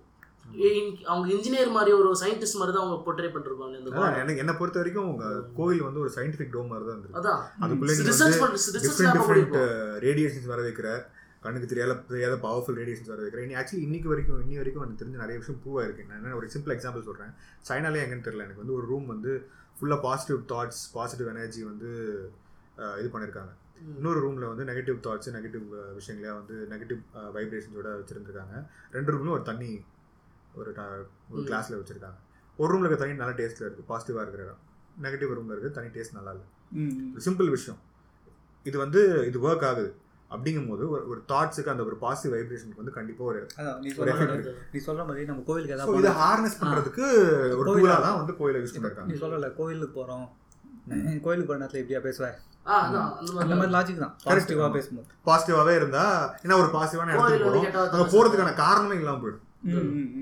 நம்ம போறதுக்கே ஒரு நல்ல ஒரு பாசிட்டிவான விஷயத்த பேசதான் போறோம். அப்படிங்கும் போது ஏன் வந்து அங்க போய் நம்ம நெகட்டிவான விஷயத்த பேசணும், கோயில திட்டக்கூடாது, ஏன் கோயில சில கோயில சட்டை கட்டுறோம் அப்படின்னா அந்த வைப்ரேஷன் அப்படிங்கிறதுக்கு. அதே மாதிரி லேடிஸ் வந்து நிறைய கோல். எனக்கு இருக்கிற பிரச்சனை என்ன அப்படின்னா இது எதுவுமே புரியாம அதுதான் நம்ம ஊர்ல இருக்கிற கோயில் வந்து ப்ரே பண்ணுறதுக்காக வந்து பண்ணப்படவே இல்லை என்னை பொறுத்த வரைக்கும். ஓகேவா, நம்ம நம்ம இந்தியா ஃபுல்லாக இருக்கிற கோயிலெலாம் எடுத்து பார்த்தோன்னா எதுவுமே ப்ரே பண்ணுறதுக்காக இது வந்து அதை தாண்டி ஒரு ரீசன் இருக்குது. ஓகேவா, ஏதோ ஒரு ஒரு அசென்ஷன், ஒரு அடுத்த லெவல் போகிறதுக்கு ஒரு ஹெல்ப் ஹெல்ப் பண்ணுற ஒரு இடம் மாதிரி தான் நம்ம பார்த்துருக்கோம். அதை அப்படி பார்க்கும்போது ஏன் அங்கே போய் நம்ம ப்ரே பண்ணுறோம், அது ஃபர்ஸ்ட் எனக்கு எனக்கு அது புரியல. ஏன்னா ப்ரேங்கிற கான்செப்டே எனக்கு தெரிஞ்சு இம்போர்ட்டடோ அப்படின்னு தோணுது. ஏன்னா அந்த வழிபடுறது அப்படி இருக்கும். ஏன்னா ஏதோ ஒன்று கேட்டு கொடுக்குறது இன் ஜெனரல் நம்ம இப்போ இருக்கிற எல்லாரும் எடுத்துட்டேன் அப்படின்னா நீ புரிஞ்சவங்களை விட்டு ஒரு ஒரு மெஜாரிட்டி எடுத்துக்கும் எடுத்தனா அவங்களோட ஐடியா என்ன அப்படின்னா ஒரு கோயில் போனேன் அப்படின்னா ப்ரே பண்ணால் நம்மளுக்கு கிடச்சிரும், அதுக்கு நம்ம வந்து பரிகாரம் செய்கிறோம், அதுக்கு நம்ம வந்து ஒரு நம்ம ஏதாவது உண்டியில் போடுறோம். அப்படி இது எல்லாமே வந்து எது நோக்கி இருக்குன்னா எனக்கு ஒரு விஷயம் கிடைக்கணும் அதுக்கான அந்த. ஆனால் அப்படி அதுக்காக நம்ம அந்த இடத்துல நம்ம கட்டவே கட்டல. அப்போ அதோட அந்த பர்பஸே அங்கே சேவ் ஆகல. இது நான் வந்து எனக்கு வந்து புரிய வைங்க. இப்போ நம்மளுக்கு எதாவது பிரச்சனைனா நம்ம கோயிலில் போய் வேண்டுறோம் இல்லை வந்து எதாவது பரிகாரம் பண்ணுறோம்ல, அது நம்மளுக்கு சரியாகும் போது அது எதை வச்சு நீங்கள் சொல்கிறீங்க? நான் வந்து இது மெடிக்கல் ஹெல்த் சொல்லுறேன். நான் இல்லை சொல்கிறது என்னன்னா சொல்கிற பற்றியா இப்போது எனக்கு வந்து உடம்பு சரியில்லை, உடம்பு நல்லா ஆனோடனே நான் வந்து ஒரு மொட்டை போடுறேனோ இல்லாட்டி நான் இந்த பரிகாரம் பண்ணுறேன்னு சொல்கிறேன். சரியா, உனக்கு வந்து நான் நினைப்பேன் மென்டலாக வந்து நான் கடவுள்கிட்ட கொடுத்துட்டேன், அவர் என்னை பார்த்து பாருன்னு சொல்லிட்டு belief, mind relaxation, mind relaxation எல்லாமே உன் மைண்ட்ல தான் இருக்கு. மைண்ட் அதுதான். இப்போ நீ ஸ்ட்ரெஸ் ஏத்திட்டேன்னு சே அது பண்ணலன்னு வெச்சுக்கேன், உனக்கு நீயே கில்ட்டியா ஃபீல் பண்ணுவ. ஓகே, உன் மைண்டே உனக்கு தூங்க கூடாது, உனக்கா தான் நீ பண்ற. நீ இப்போ இன்னொரு தேர்ட் பார்ட்டிக்காலாம் பண்ணல, நீயே உனால நாளைக்கு படுத்து நீ தூங்க முடியாது, அதுக்காக தான் நீ பண்ற. இதுல இது ஓகே, நீங்க சொல்றது கரெக்ட். அதுவே வந்து இப்போ நான் வந்து உங்களை நீங்கள் பண்ணுங்க, இது பண்ணால் நீங்கள் நல்லா ஆகிடுவீங்கன்னு சொல்கிறது அது எந்த வகையில் அது எனக்கு தெரிஞ்சு ஓகே ஆகுது. ஏன்னா சி பிலீஃப்ங்கிறது வந்து ஒவ்வொரு மனுஷனுக்கும் மாறும். உங்களுக்கு வேற மாதிரி இருக்கும், உனக்கு வேற மாதிரி இருக்கும், எனக்கு வேற மாதிரி இருக்கும். எனக்கு ஒர்க் ஆகுது, உனக்கு ஒர்க் ஆகாம போகலாம். உனக்கு கோயிலில் போனால் உனக்கு எஃபெக்டே இல்லாமல் இருக்கலாம். ஏன்னா நீ அப்படிப்பட்ட ஒரு ஆளாக இருக்கலாம், நீ அவ்வளோ நெகட்டிவ் வைப்ரேஷன் உள்ளவனாக இருக்கலாம். இல்லை சும்மா எக்ஸாம்பிள் இல்லைன்னா இல்லைன்னா நீ இயற்கையாகவே பயங்கர பாசிட்டிவ் எனர்ஜியோட இருக்கிறவனா கூட இருக்கலாம். என்ன புரியாதுன்னா இப்போ வந்து சில பேர் வந்து சொல்லுவாங்க நீ உனக்கு இது கிடைக்கலையா நீ இந்த கோயில் போ, இதை பண்ணு கன்ஃபார்ம் உனக்கு கிடைக்கும். அவங்க என்ன சொல்லுவாங்கன்னா கேரண்டி கொடுப்பாங்க. கேரண்டி இல்லை. இப்போது எனக்கு ஒரு இடத்துல போயிட்டு அது கடையிலே வச்சுங்க, ஹோட்டல் ஹோட்டலுக்கு போகும், இந்த இடத்துல போனால் சாப்பாடு நல்லா இருக்கு, நீ போய் ரெஃபர் தான் பண்ணணும். ஆனால் வந்து நீ அவங்க என்ன சொல் நான் அப்படி சொல் நான் ரெஃபர் பண்ணுறவங்கள சொல்ல ரெஃபர் பண்ணுறது வேறு. நான் என்ன சொல்கிறேன்னா நான் ஓப்பனாக சொல்கிறேன், ஜோசியக்காரங்க சொல்கிறேன். ஏ அது அது வந்து எனக்கு வந்து இன்ன வரைக்கும் புரியாது. நான் அவங்க வந்து கரெக்டாக சொல்லுவேன். அது எப்படின்னா வெள்ளிக்கிழமை இந்த கோயிலில் போய் நீங்கள் இது பண்ணீங்கன்னா அதுக்கு ஒரு அதுக்கு பின்னாடி காரணம் இருந்திருக்கலாம். ஆனால் அவங்களுக்கு அந்த காரணம் கேட்டால் தெரியுமா எனக்கு தெரியல. இல்லை இப்போது நீ சொல்கிறது வந்து பார்த்தா வச்சுக்கேன் இப்போ எத்தனை பேர் வந்து அந்த அளவுக்கு பர்ஃபெக்டாக இல்லை. நான் நான் சிம்பிளாக ஒரு நான் சிம்பிளாக நான் ஒரு சிம்பிளாக ஒரு எக்ஸாம்பிள் சொல்கிறேன். ஓகேவா, இது வந்து நீ சொல்கிறது வந்து ஒர்க் ஆகிறதுக்கு சான்ஸ் இருக்குது. ஃபார் எக்ஸாம்பிள் எடுத்துக்கோங்க, ஒரு கோயில் வந்து ஒரு கட்டுறாங்க, அந்த கோயிலில் வந்து ஒரு ஸ்பெசிஃபிக்கான ஒரு வைப்ரேஷன் இருக்குது. இப்போ உனக்கு வந்து இப்போது ஃபார் எக்ஸாம்பிள் ஒரு சிம்பிளாக ஒன்று எடுத்துப்போம், ஒரு ஃபோக்கஸ் பண்ணுறதுக்கு உனக்கு ஒரு எனர்ஜி வேணும்னு எடுத்துப்போம். நீ எக்ஸாம் எழுதணும், பாஸ் ஆகணும், for which you need focus. கரெக்டாக, ஸோ அந்த ஃபோக்கஸ் க்ரியேட் பண்ணுற ஒரு ஒரு சோர்ஸ் வந்து ஒரு ஒரு எனர்ஜி வந்து ஒரு வைப்ரேஷன் வந்து ஒரு கோயிலில் கிடைக்குதுன்னு இருக்கும். ஓகேவா, ஸோ அந்த கோயிலில் போய் நீ இத்தனை வாட்டி சுற்றும் போதோ ஏதோ பண்ணும்போதோ ஏதோ ஒன்று பண்ணும்போது உனக்கு அந்த அந்த வைப்ரேஷன் உனக்குள்ளே வரதுக்கு சான்ஸ் நிறையா இருக்குன்னு வச்சுப்போம். ஸோ அதை கட்டினதுக்கோட பர்பஸே அதுதான். ஸோ இப்போது ஒரு நான் ரெக்கமெண்ட் பண்ணுறேன், நான் வந்து ஓ நீ எக்ஸாமில் பாஸ் பண்ணுமா அப்போ நீ இந்த கோயிலுக்கு போய் இது மாதிரி விஷயம் பண்ணணும், பண்ணால் வந்து எக்ஸாமில் நீ வந்து உனக்கு ஃபோக்கஸ் நார்மலாக நல்லாயிருக்கும் அப்படின்னு சொல்லிட்டு அக்ரீட். கரெக்டாக, இப்படி எனக்கு எனக்கு ஒருத்தர் எக்ஸ்பிளைன் பண்ணாங்க அப்படின்னா ஓகேவா இருக்கும், நான் கண்டிப்பாக பண்ணுவேன். அந்த அங்கே போப்பா, அங்கே இருக்கிற எனர்ஜி இன் ஜென்ரல் வந்து உங்கள் ஃபோக்கஸ் அதிகப்படுத்தும். இது எப்படின்னா இந்த ஏதோ ஒரு காய்கறி சாப்பிட்டா, இப்போ கீரை சாப்பிட்டா அயன் சத்து ஜாஸ்தி வரும் அப்படிங்கிற மாதிரி எனக்கு வந்து அதோட எஃபெக்ட் என்னன்னு சொல்லிக்குது. அவங்களுக்கு தெரியாது, அதுதான் பிரச்சனையே. அதுதான் அது வந்து அவங்களுக்கு வழக்காம இல்லையானே தெரியாது. அது அப்படி சொல்றது வந்து எந்த அளவுக்கு கரெக்ட், அதுவும் இல்லாமல் அவங்க ஒரு அவங்க டோனே வந்து ரொம்ப அத்தாரிட்டேட்டிவாக இருக்கும். அது சொல்றேன், கேரண்டியாக சொல்லுவாங்க. ஆனால் அவங்களுக்கு காரணம் தெரியாது. See there is a reason. நம்ம நம்ம ஒரு விஷயம் பண்ணோம்னா கண்டிப்பாக அதுக்கு ஒரு காரணம் இருக்குது. அந்த காரணம் தெரியாமல் பண்ணுறதுனால தான் எனக்கு பிரச்சனை. எனக்கு இன்னொரு பெரிய பிரச்சனைனா இந்த கோயில்லாம் எப்படி வந்து ரிலீஜனோட பெருசாக டைப் பண்ணாங்க. ஏன்னா இட் இஸ் வெரி சயின்டிஃபிக். இது வந்து ஒரு அழிஞ்சு போன சயின்ஸு, நம்மளுக்கு ப்ராப்பர் ரெக்கார்ட்ஸ் இல்லை. அதை நம்ம திருப்பி கொண்டு வரது வேணா நம்ம வந்து சேர்ந்து நம்ம கலெக்டிவாக ஒரு எஃபர்ட் பண்ணலாம். ஆனால் அது ஏன் நீங்கள் வந்து ஒரு ரிலீஜனோட டைப் பண்ணி அதை வந்து அப்படியே இருக்கிறீங்க? ஏன்னா இன்னைக்கு வரைக்கும் நீங்கள் வந்து ரிசர்ச் பண்ணாலும் கோயிலுக்கு போக முடியாது, ரைட்ஸ் கொடுக்க மாட்டாங்க. ஆமாம் கரெக்டு. ஏன்னா அவங்களுக்கு உண்மை லெவலில் வந்துருக்கும். என்ன உண்மை இல்லை, அவங்க உள்ளே ஏதாவது சீக்ரெட் இருக்கலாம். சரி இப்போ வந்து அது ஒரு பெரிய பிரச்சனை உங்களுக்கு. அந்த கோவிலோட கன்ஸ்ட்ரக்ஷனே ஒரு இன்ஜினியரிங் கான்செப்ட் தான். ஏன்னா அது மாதிரி நாளைக்கு நாலு ஒரு நாலு பில்டிங் கட்ட முடியும். இன்னைக்கு நம்ம இப்போ நீ நிறைய ஜென்ரேஷன் பார்த்த அப்படின்னா பெரிய பெரிய ராஜாங்கெல்லாம் கட்டியிருக்காங்க. அது அதுக்கு தான் தேவை. இப்போ அவங்க முன்னோர்கள் எதுக்கு வந்து ஒரு விஷயத்தால கட்டி விட்டு போனாங்கன்னா வி ஷுட் ஃபாலோ ஃபாலோ பண்றதுக்கு தான் கட்டி வைப்பாங்க. இப்போ வந்து நம்ம ஊர்ல இருந்துலாம் கலரிங்கிற ஒரு கலாச்சாரம் தான் வந்து போய் அங்கே குன்ஃபுவா மாறிச்சு. அவங்க காலகாலமா வச்சுட்டுனா இன்ன வரைக்கும் நம்ம அதை பெருமையா பேசிட்டு இருக்கோம். நம்ம அந்த டைம்ல இந்த மாதிரி நம்ம வந்து ஒரு டேபுவா டேபுன்ற மாதிரி விட்டுட்டு நடுவில் வந்து அரை வழியா சுத்திட்டு இப்போ வந்து நம்ம என்ன சொல்றோம், நம்மளோட கலாச்சாரம் தான் அங்கே போய் குன்ஃபுவா அதுன்னு சொல்லிட்டு நம்ம பெருமை கிடையாது. ஆமா, நம்ம வந்து தொலைச்சு போனதை நம்ம கண்டுபிடிக்கிறதுக்கு எஃபர்ட்டே போடலாம். நான் சொல்றேன், ஏன்னா இப்போ நம்ம கோயில்களை பத்தி தெரிஞ்சுக்கிட்ட எஃபர்ட் போடலாம். ஆனால் இதையே நம்ம சயின்ஸாக பார்க்காம நம்ம ஏன் இது வந்து ஒரு ரிலீஜியஸ் விஷயமா பார்க்குறோம், அது ஒரு சூப்பர்ஸ்டிஷனாக பார்க்குறாங்க. அதுதான் சூப்பர்ஸ்டிஷன். நம்மளே நம்மளே அப்படிதான் பார்க்குறோம். நான் சொல்றேன், இப்போ நம்ம ஒரு இல்லை இல்லை ஒரு நம்ம அம்மா அப்பா சொன்னால் நம்ம வந்து ஏன் சொல்கிறேன் ஏன் அப்படி சொல்கிறீங்கன்னு கேட்க மாட்டேங்கிறோம். நம்ம ஒரு ஜோசியர் சொன்னார்னா ஏன் சொல்கிறீங்கன்னு கேட்க மாட்டேன். ஜோசியருக்கு தெரியல, அம்மா அப்பாவுக்கு தெரியல, விதண்டாவதம் பேசுகிறோம்னு சொல்கிறாங்க. காரணம் கேட்குறோம். காரணம் தெரிஞ்சிச்சுன்னா நம்ம நாலு பேர்கிட்ட சொல்ல போகிறோம். இது எப்படி சி அனுபவிக்கணும் அப்படின்னா எனக்கு எனக்கு வந்து ஒரு ஏதோ ஒரு பை சான்ஸ் நடந்துடலாம்னு வச்சுக்கோங்க. நான் ஏதோ ஒரு கோயிலுக்கு போகிறேன், ஏதோ நான் பை சான்ஸ் அந்த கோயிலுக்கு போயிட்டேன், அந்த எனக்கு கிடைக்க வேண்டிய ஒரு கோயின்சிடென்ட்ல எனக்கு கிடைக்க வேண்டிய விஷயம் கிடைச்சிருச்சு. இப்போது இன்னொருத்தருக்கு நான் அதை சொல்லணும் அப்படின்னா அது அவருக்கு செட் ஆகுமா, அது அவரோட யூஸ் கேஸ் பார்த்து நான் சொல்ல முடியும். ஸோ அப்படிங்கும் போது நான் ஒரு இன்ஃபார்ம்டு இதுதான் பண்ண முடியும், சஜஷன் தான் கொடுக்க முடியும். அப்படிங்கும்போது நான் பிளைண்டாக போயிட்டு எனக்கு வேற ஒரு விஷயத்துக்கு ஒர்க் அவுட் ஆகிருக்கும். ஒரு கோயிலில் சம்மந்தமே இல்லாமல் இன்னொருத்தருக்கு போய் நான் அதை சஜஸ்ட் பண்ண முடியாது. நான் அந்த பாயிண்ட்டில் சொல்கிறேன். ஸோ அப்போ உனக்கு தெரிஞ்சிருக்கணும்ல. நான் தான் சொல்கிறேன், இப்போ நீ ஒரு ஒரு ஹோட்டலில் போயிட்டு நான்வெஜ் நல்லா இருக்கும், நீ சாப்பிடுவேன். ஒரு வெஜிடேரியனுக்கு போய் நீ அதை ரெக்கமெண்ட் பண்ண முடியாது. அந்த ஹோட்டலையும் பசி யாரும், இந்த ஹோட்டல் பண்ணாலும் பசி யாரும். யாருக்கு நீ அதை ப்ரிஸ்கிரைப் பண்ணுறங்கிறதுல வந்து டிஃப்ரென்ஸ் இருக்குது. அதான் சொல்கிறேன். நான் என்னை பொறுத்த வரைக்கும் நான் சொல்கிறேன் பேரா, நான் வந்து நம்புவேன், பட் சூப்பர் சிச்சுவேஷன் வந்து நம்ப மாட்டேன். சூப்பர்ஸ்டிஷியஸ்ன்றது ஒரு விஷயம் வந்து நான் எனக்கே சில சில நேரத்தில் ஏன் இது பண்ணுறோம், எதுக்காக பண்ணுறோம், அது ஒரு டவுட் வரும். இது பண்ணல எனக்கு வந்து பண்ணுறதெல்லாம் நீங்கள் பண்ணுங்கள், அது எங்கிட்ட திணிக்காதீங்கன்றதான் நான் சொல்கிறேன். ஓகே, நம்ம இப்போ இது வரைக்கும் நம்ம வந்து நம்ம நம்ம மூணு பேர் அக்செப்ட் பண்ண ஒரு விஷயம் என்னென்னா, நீ என்ன நம்பிக்கைனோ வச்சுக்கோ, ஆனால் மற்றவங்க மற்றவங்கிட்ட அது தள்ளாது. ஸோ அதுதான் நம்மளுக்கு நம்ம எல்லாருக்கும் ரெஸ்பெக்ட் பண்ணலாம். நம்ம சரி கிறிஸ்டினாரு முஸ்லீமாரு வி ரெஸ்பெக்ட், நீ ஹிந்துன்னு சொல்லிக்கோ வி ரெஸ்பெக்ட். நான் நீ நான் ஹிந்து இல்லை, நான் இந்த மண்ணில் வந்து ஒரு ஒரு விஷயங்கள் நம்பிட்டு இருக்கேன்னா அதுவும் ரெஸ்பெக்ட். நான் அது எதுக்கு சொல்கிறேன்னா, இப்போ வந்து இது மதம் மட்டும் இல்லை, இப்போ வந்து ஒரு கேஸ்ட்டோ இது மொழியோ லாங்குவேஜோ அதாவது அது பார்க்காம ஹியூமனிட்டியோ ஒன்றா தான் பார்க்கணும்ல. Okay fine. இப்போ இப்போ இதை பற்றி பேசிட்டோம். இப்போ நம்ம வந்து ஸோ ஓகே நம்ம வந்து இப்போ கடவுளுக்கு வந்து we don't know for the proper definition. கரெக்டாக நம்ம ஒரு விஷயம் அக்ரி என்ன பண்ணுது என்ன அப்படின்னா வி டோன்ட் நோ. இப்போ நம்ம சுப்ரீம் பீயிங் என்ன, அந்த ஒரு சிங்கிள் விஷயம் என்ன அது யாருக்குமே தெரியாது. அது எல்லா அது எனக்கு தெரிஞ்சு இது I can tell this con confidently என்னன்னா, யாருக்குமே வந்து இதுதான் கடவுள் அப்படின்னு சொல்லிட்டு ஒரு பாயிண்ட் பண்ணி பாயிண்ட் பண்ணி சொல்ல முடியாது. எல்லாருக்கும் ஒவ்வொரு அண்டர்ஸ்டாண்டிங் இருக்கலாம், எல்லாருக்கும் வேற வேற understanding, which is perfectly fine. So அதனால வேற ஓகே வித் நம்ம யார் வேணா கிரியேட் பண்ணிருக்கலாம். இதெல்லாம் நம்ம பார்த்துட்டோம், நம்ம வாழ்றோம், அதுக்கு வந்து நம்ம சப்போர்ட்டுக்காக நம்ம சில விஷயம் நம்புறோம். சில பேருக்கு இந்த சப்போர்ட் தேவைப்படல, மனுஷங்கிட்டே கிடைச்சிருது, which is also fine. So இதெல்லாமே ஓகே. நம்ம will come to to different point. இது என்ன அப்படின்னா, இந்த அத்தாரிட்டேட்டிவ் பாயிண்ட்ல இருந்து சில பேர் வந்து இந்த ஒரு பவர் ஹோல்ட் பண்றாங்க இந்த விஷயத்தை பேஸ் பண்ணி. அத்தாரிட்டேட்டிவ் பவர்னா இல்ல ஜஸ்ட் லைட்டர் சைடு அப்படி பேச வேண்டாம். இல்ல லைட்டர் சைடு அப்படி மட்டும் பேச முடியாதுன்னா இது நம்ம ஊர்ல நம்ம பாக்குறோம். நீ வந்து கிறிஸ்டியானிட்டி எடுத்தாலும் சரி, நான் சும்மா ஒரு லைட்டர் சைடு தான் சொன்னேன், இஸ்லாம் எடுத்தாலும் சரி, நீ ஹிந்துவிசம் எடுத்தாலும் சரி, இது நான் இது நான் சொல்றேன் ஃபர்ஸ்ட் இது எதை எடுத்தாலும் அதை வெச்சு பவர் கண்ட்ரோல் பண்ணனும். அரசியல் கிடையாது. Control people control example control பண்ணணும் அப்படின்னு நினைக்கிறவங்க எப்பவுமே இருக்காங்க. எக்ஸாம்பிள் சொன்னா இப்போ இவனா நம்ம வந்து கடவுள் பத்தி பேசும்போது நிறைய பாசிட்டிவான விஷயம் தான் பேசியிருக்கோம். ஓகே, நெகட்டிவ் விஷயம் பேசியிருக்கோம். அதான் அதான் சொல்றேன்.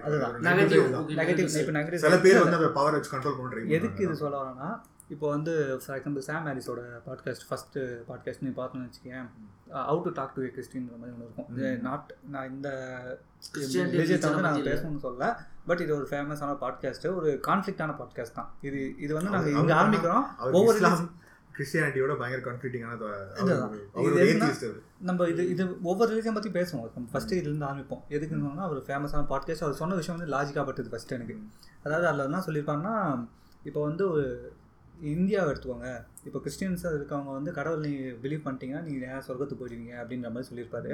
பட் இந்தியா மாதிரி அவ்வளோ அவ்வளோ பிளெயினாக அவங்களுக்கு அது புரியுதல் இல்லை அப்படின்னா புரியுது. அதுதான் நீங்கள் போய் அவங்களாம் வந்து நரகத்துக்காக போவாங்க.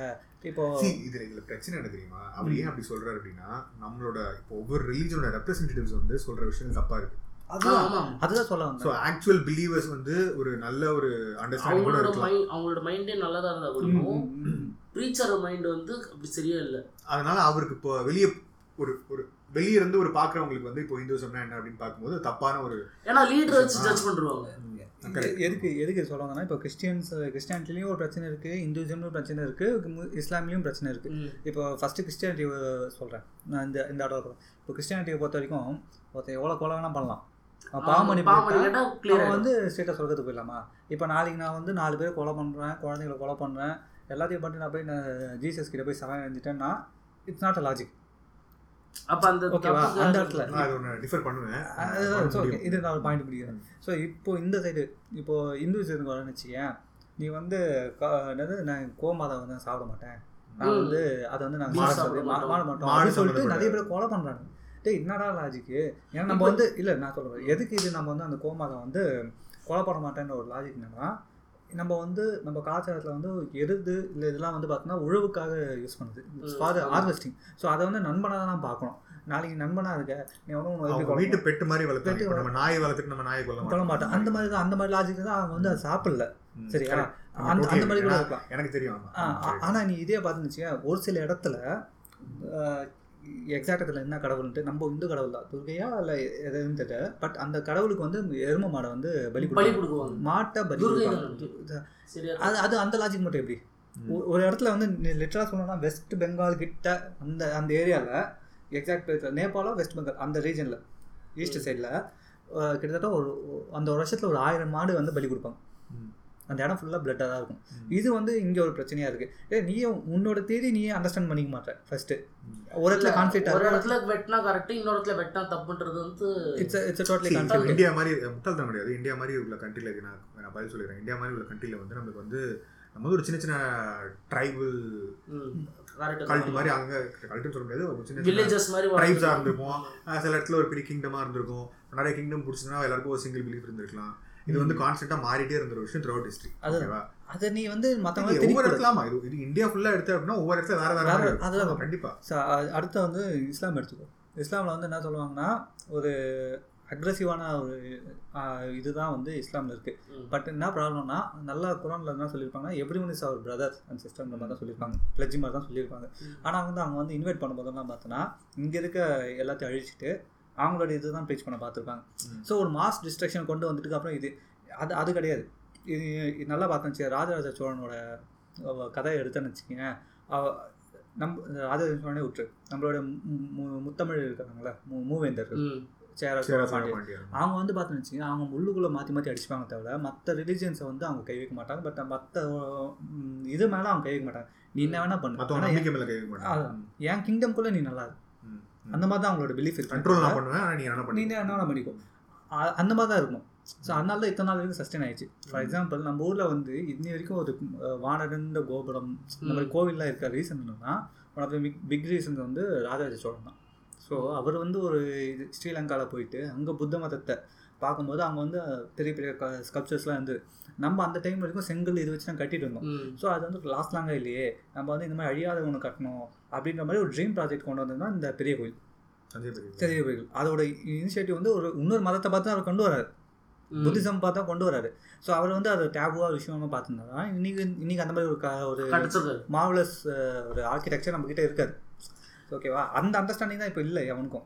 ஆக்சுவலாக வந்து மாயன்ஸோட இது கனெக்ட் கனெக்ஷன் ஏ அது தியரிட்டிக்கலாக நீ வந்து பேச்சுக்கு சொல்லலாம், பட் அது எதுவும் ப்ரூஃப் பண்ணலாம் நம்ம. ஓகே ஓகே சரியா? நீ வந்து லெமூரியா லெமூரியா கண்டமுன்னு சொல்லலாம், லெமூரியா கண்டம் கூட ஒன்று இருந்ததுன்ட்டு, பட் அது பேப்பராக நீ வந்து ப்ரூவ் பண்ண முடியுமா? இப்போ வந்து நம்ம வந்து பிலீஃபாக பேசணும். நீ வந்து என்ன சொல்கிறது, ரூமர்ஸ் சொல்ல முடியாது. சரி, இது என்ன பொறுத்தவரைக்கும் ஏன்னா ரிலீஜனில் ஒரு இது ஒரு கான்செப்ட் இருக்குது, எல்லாத்துலேயும் இருக்குதுன்னு நினைக்கிறேன், சரியா தெரில.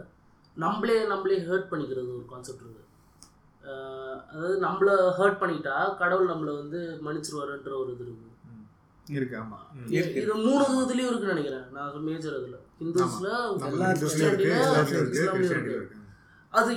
வரைக்கும் புரியாதுன்னா அது எப்படி ஒரு லாஜிக்கலா இருக்குன்றதுதான் புரியல. உன்ன நீ அடிச்சுக்கிட்டா அவ லாஜிக் அது சி சரி அகைன் வந்து நான் திருப்பி நான் சொல்றேன்.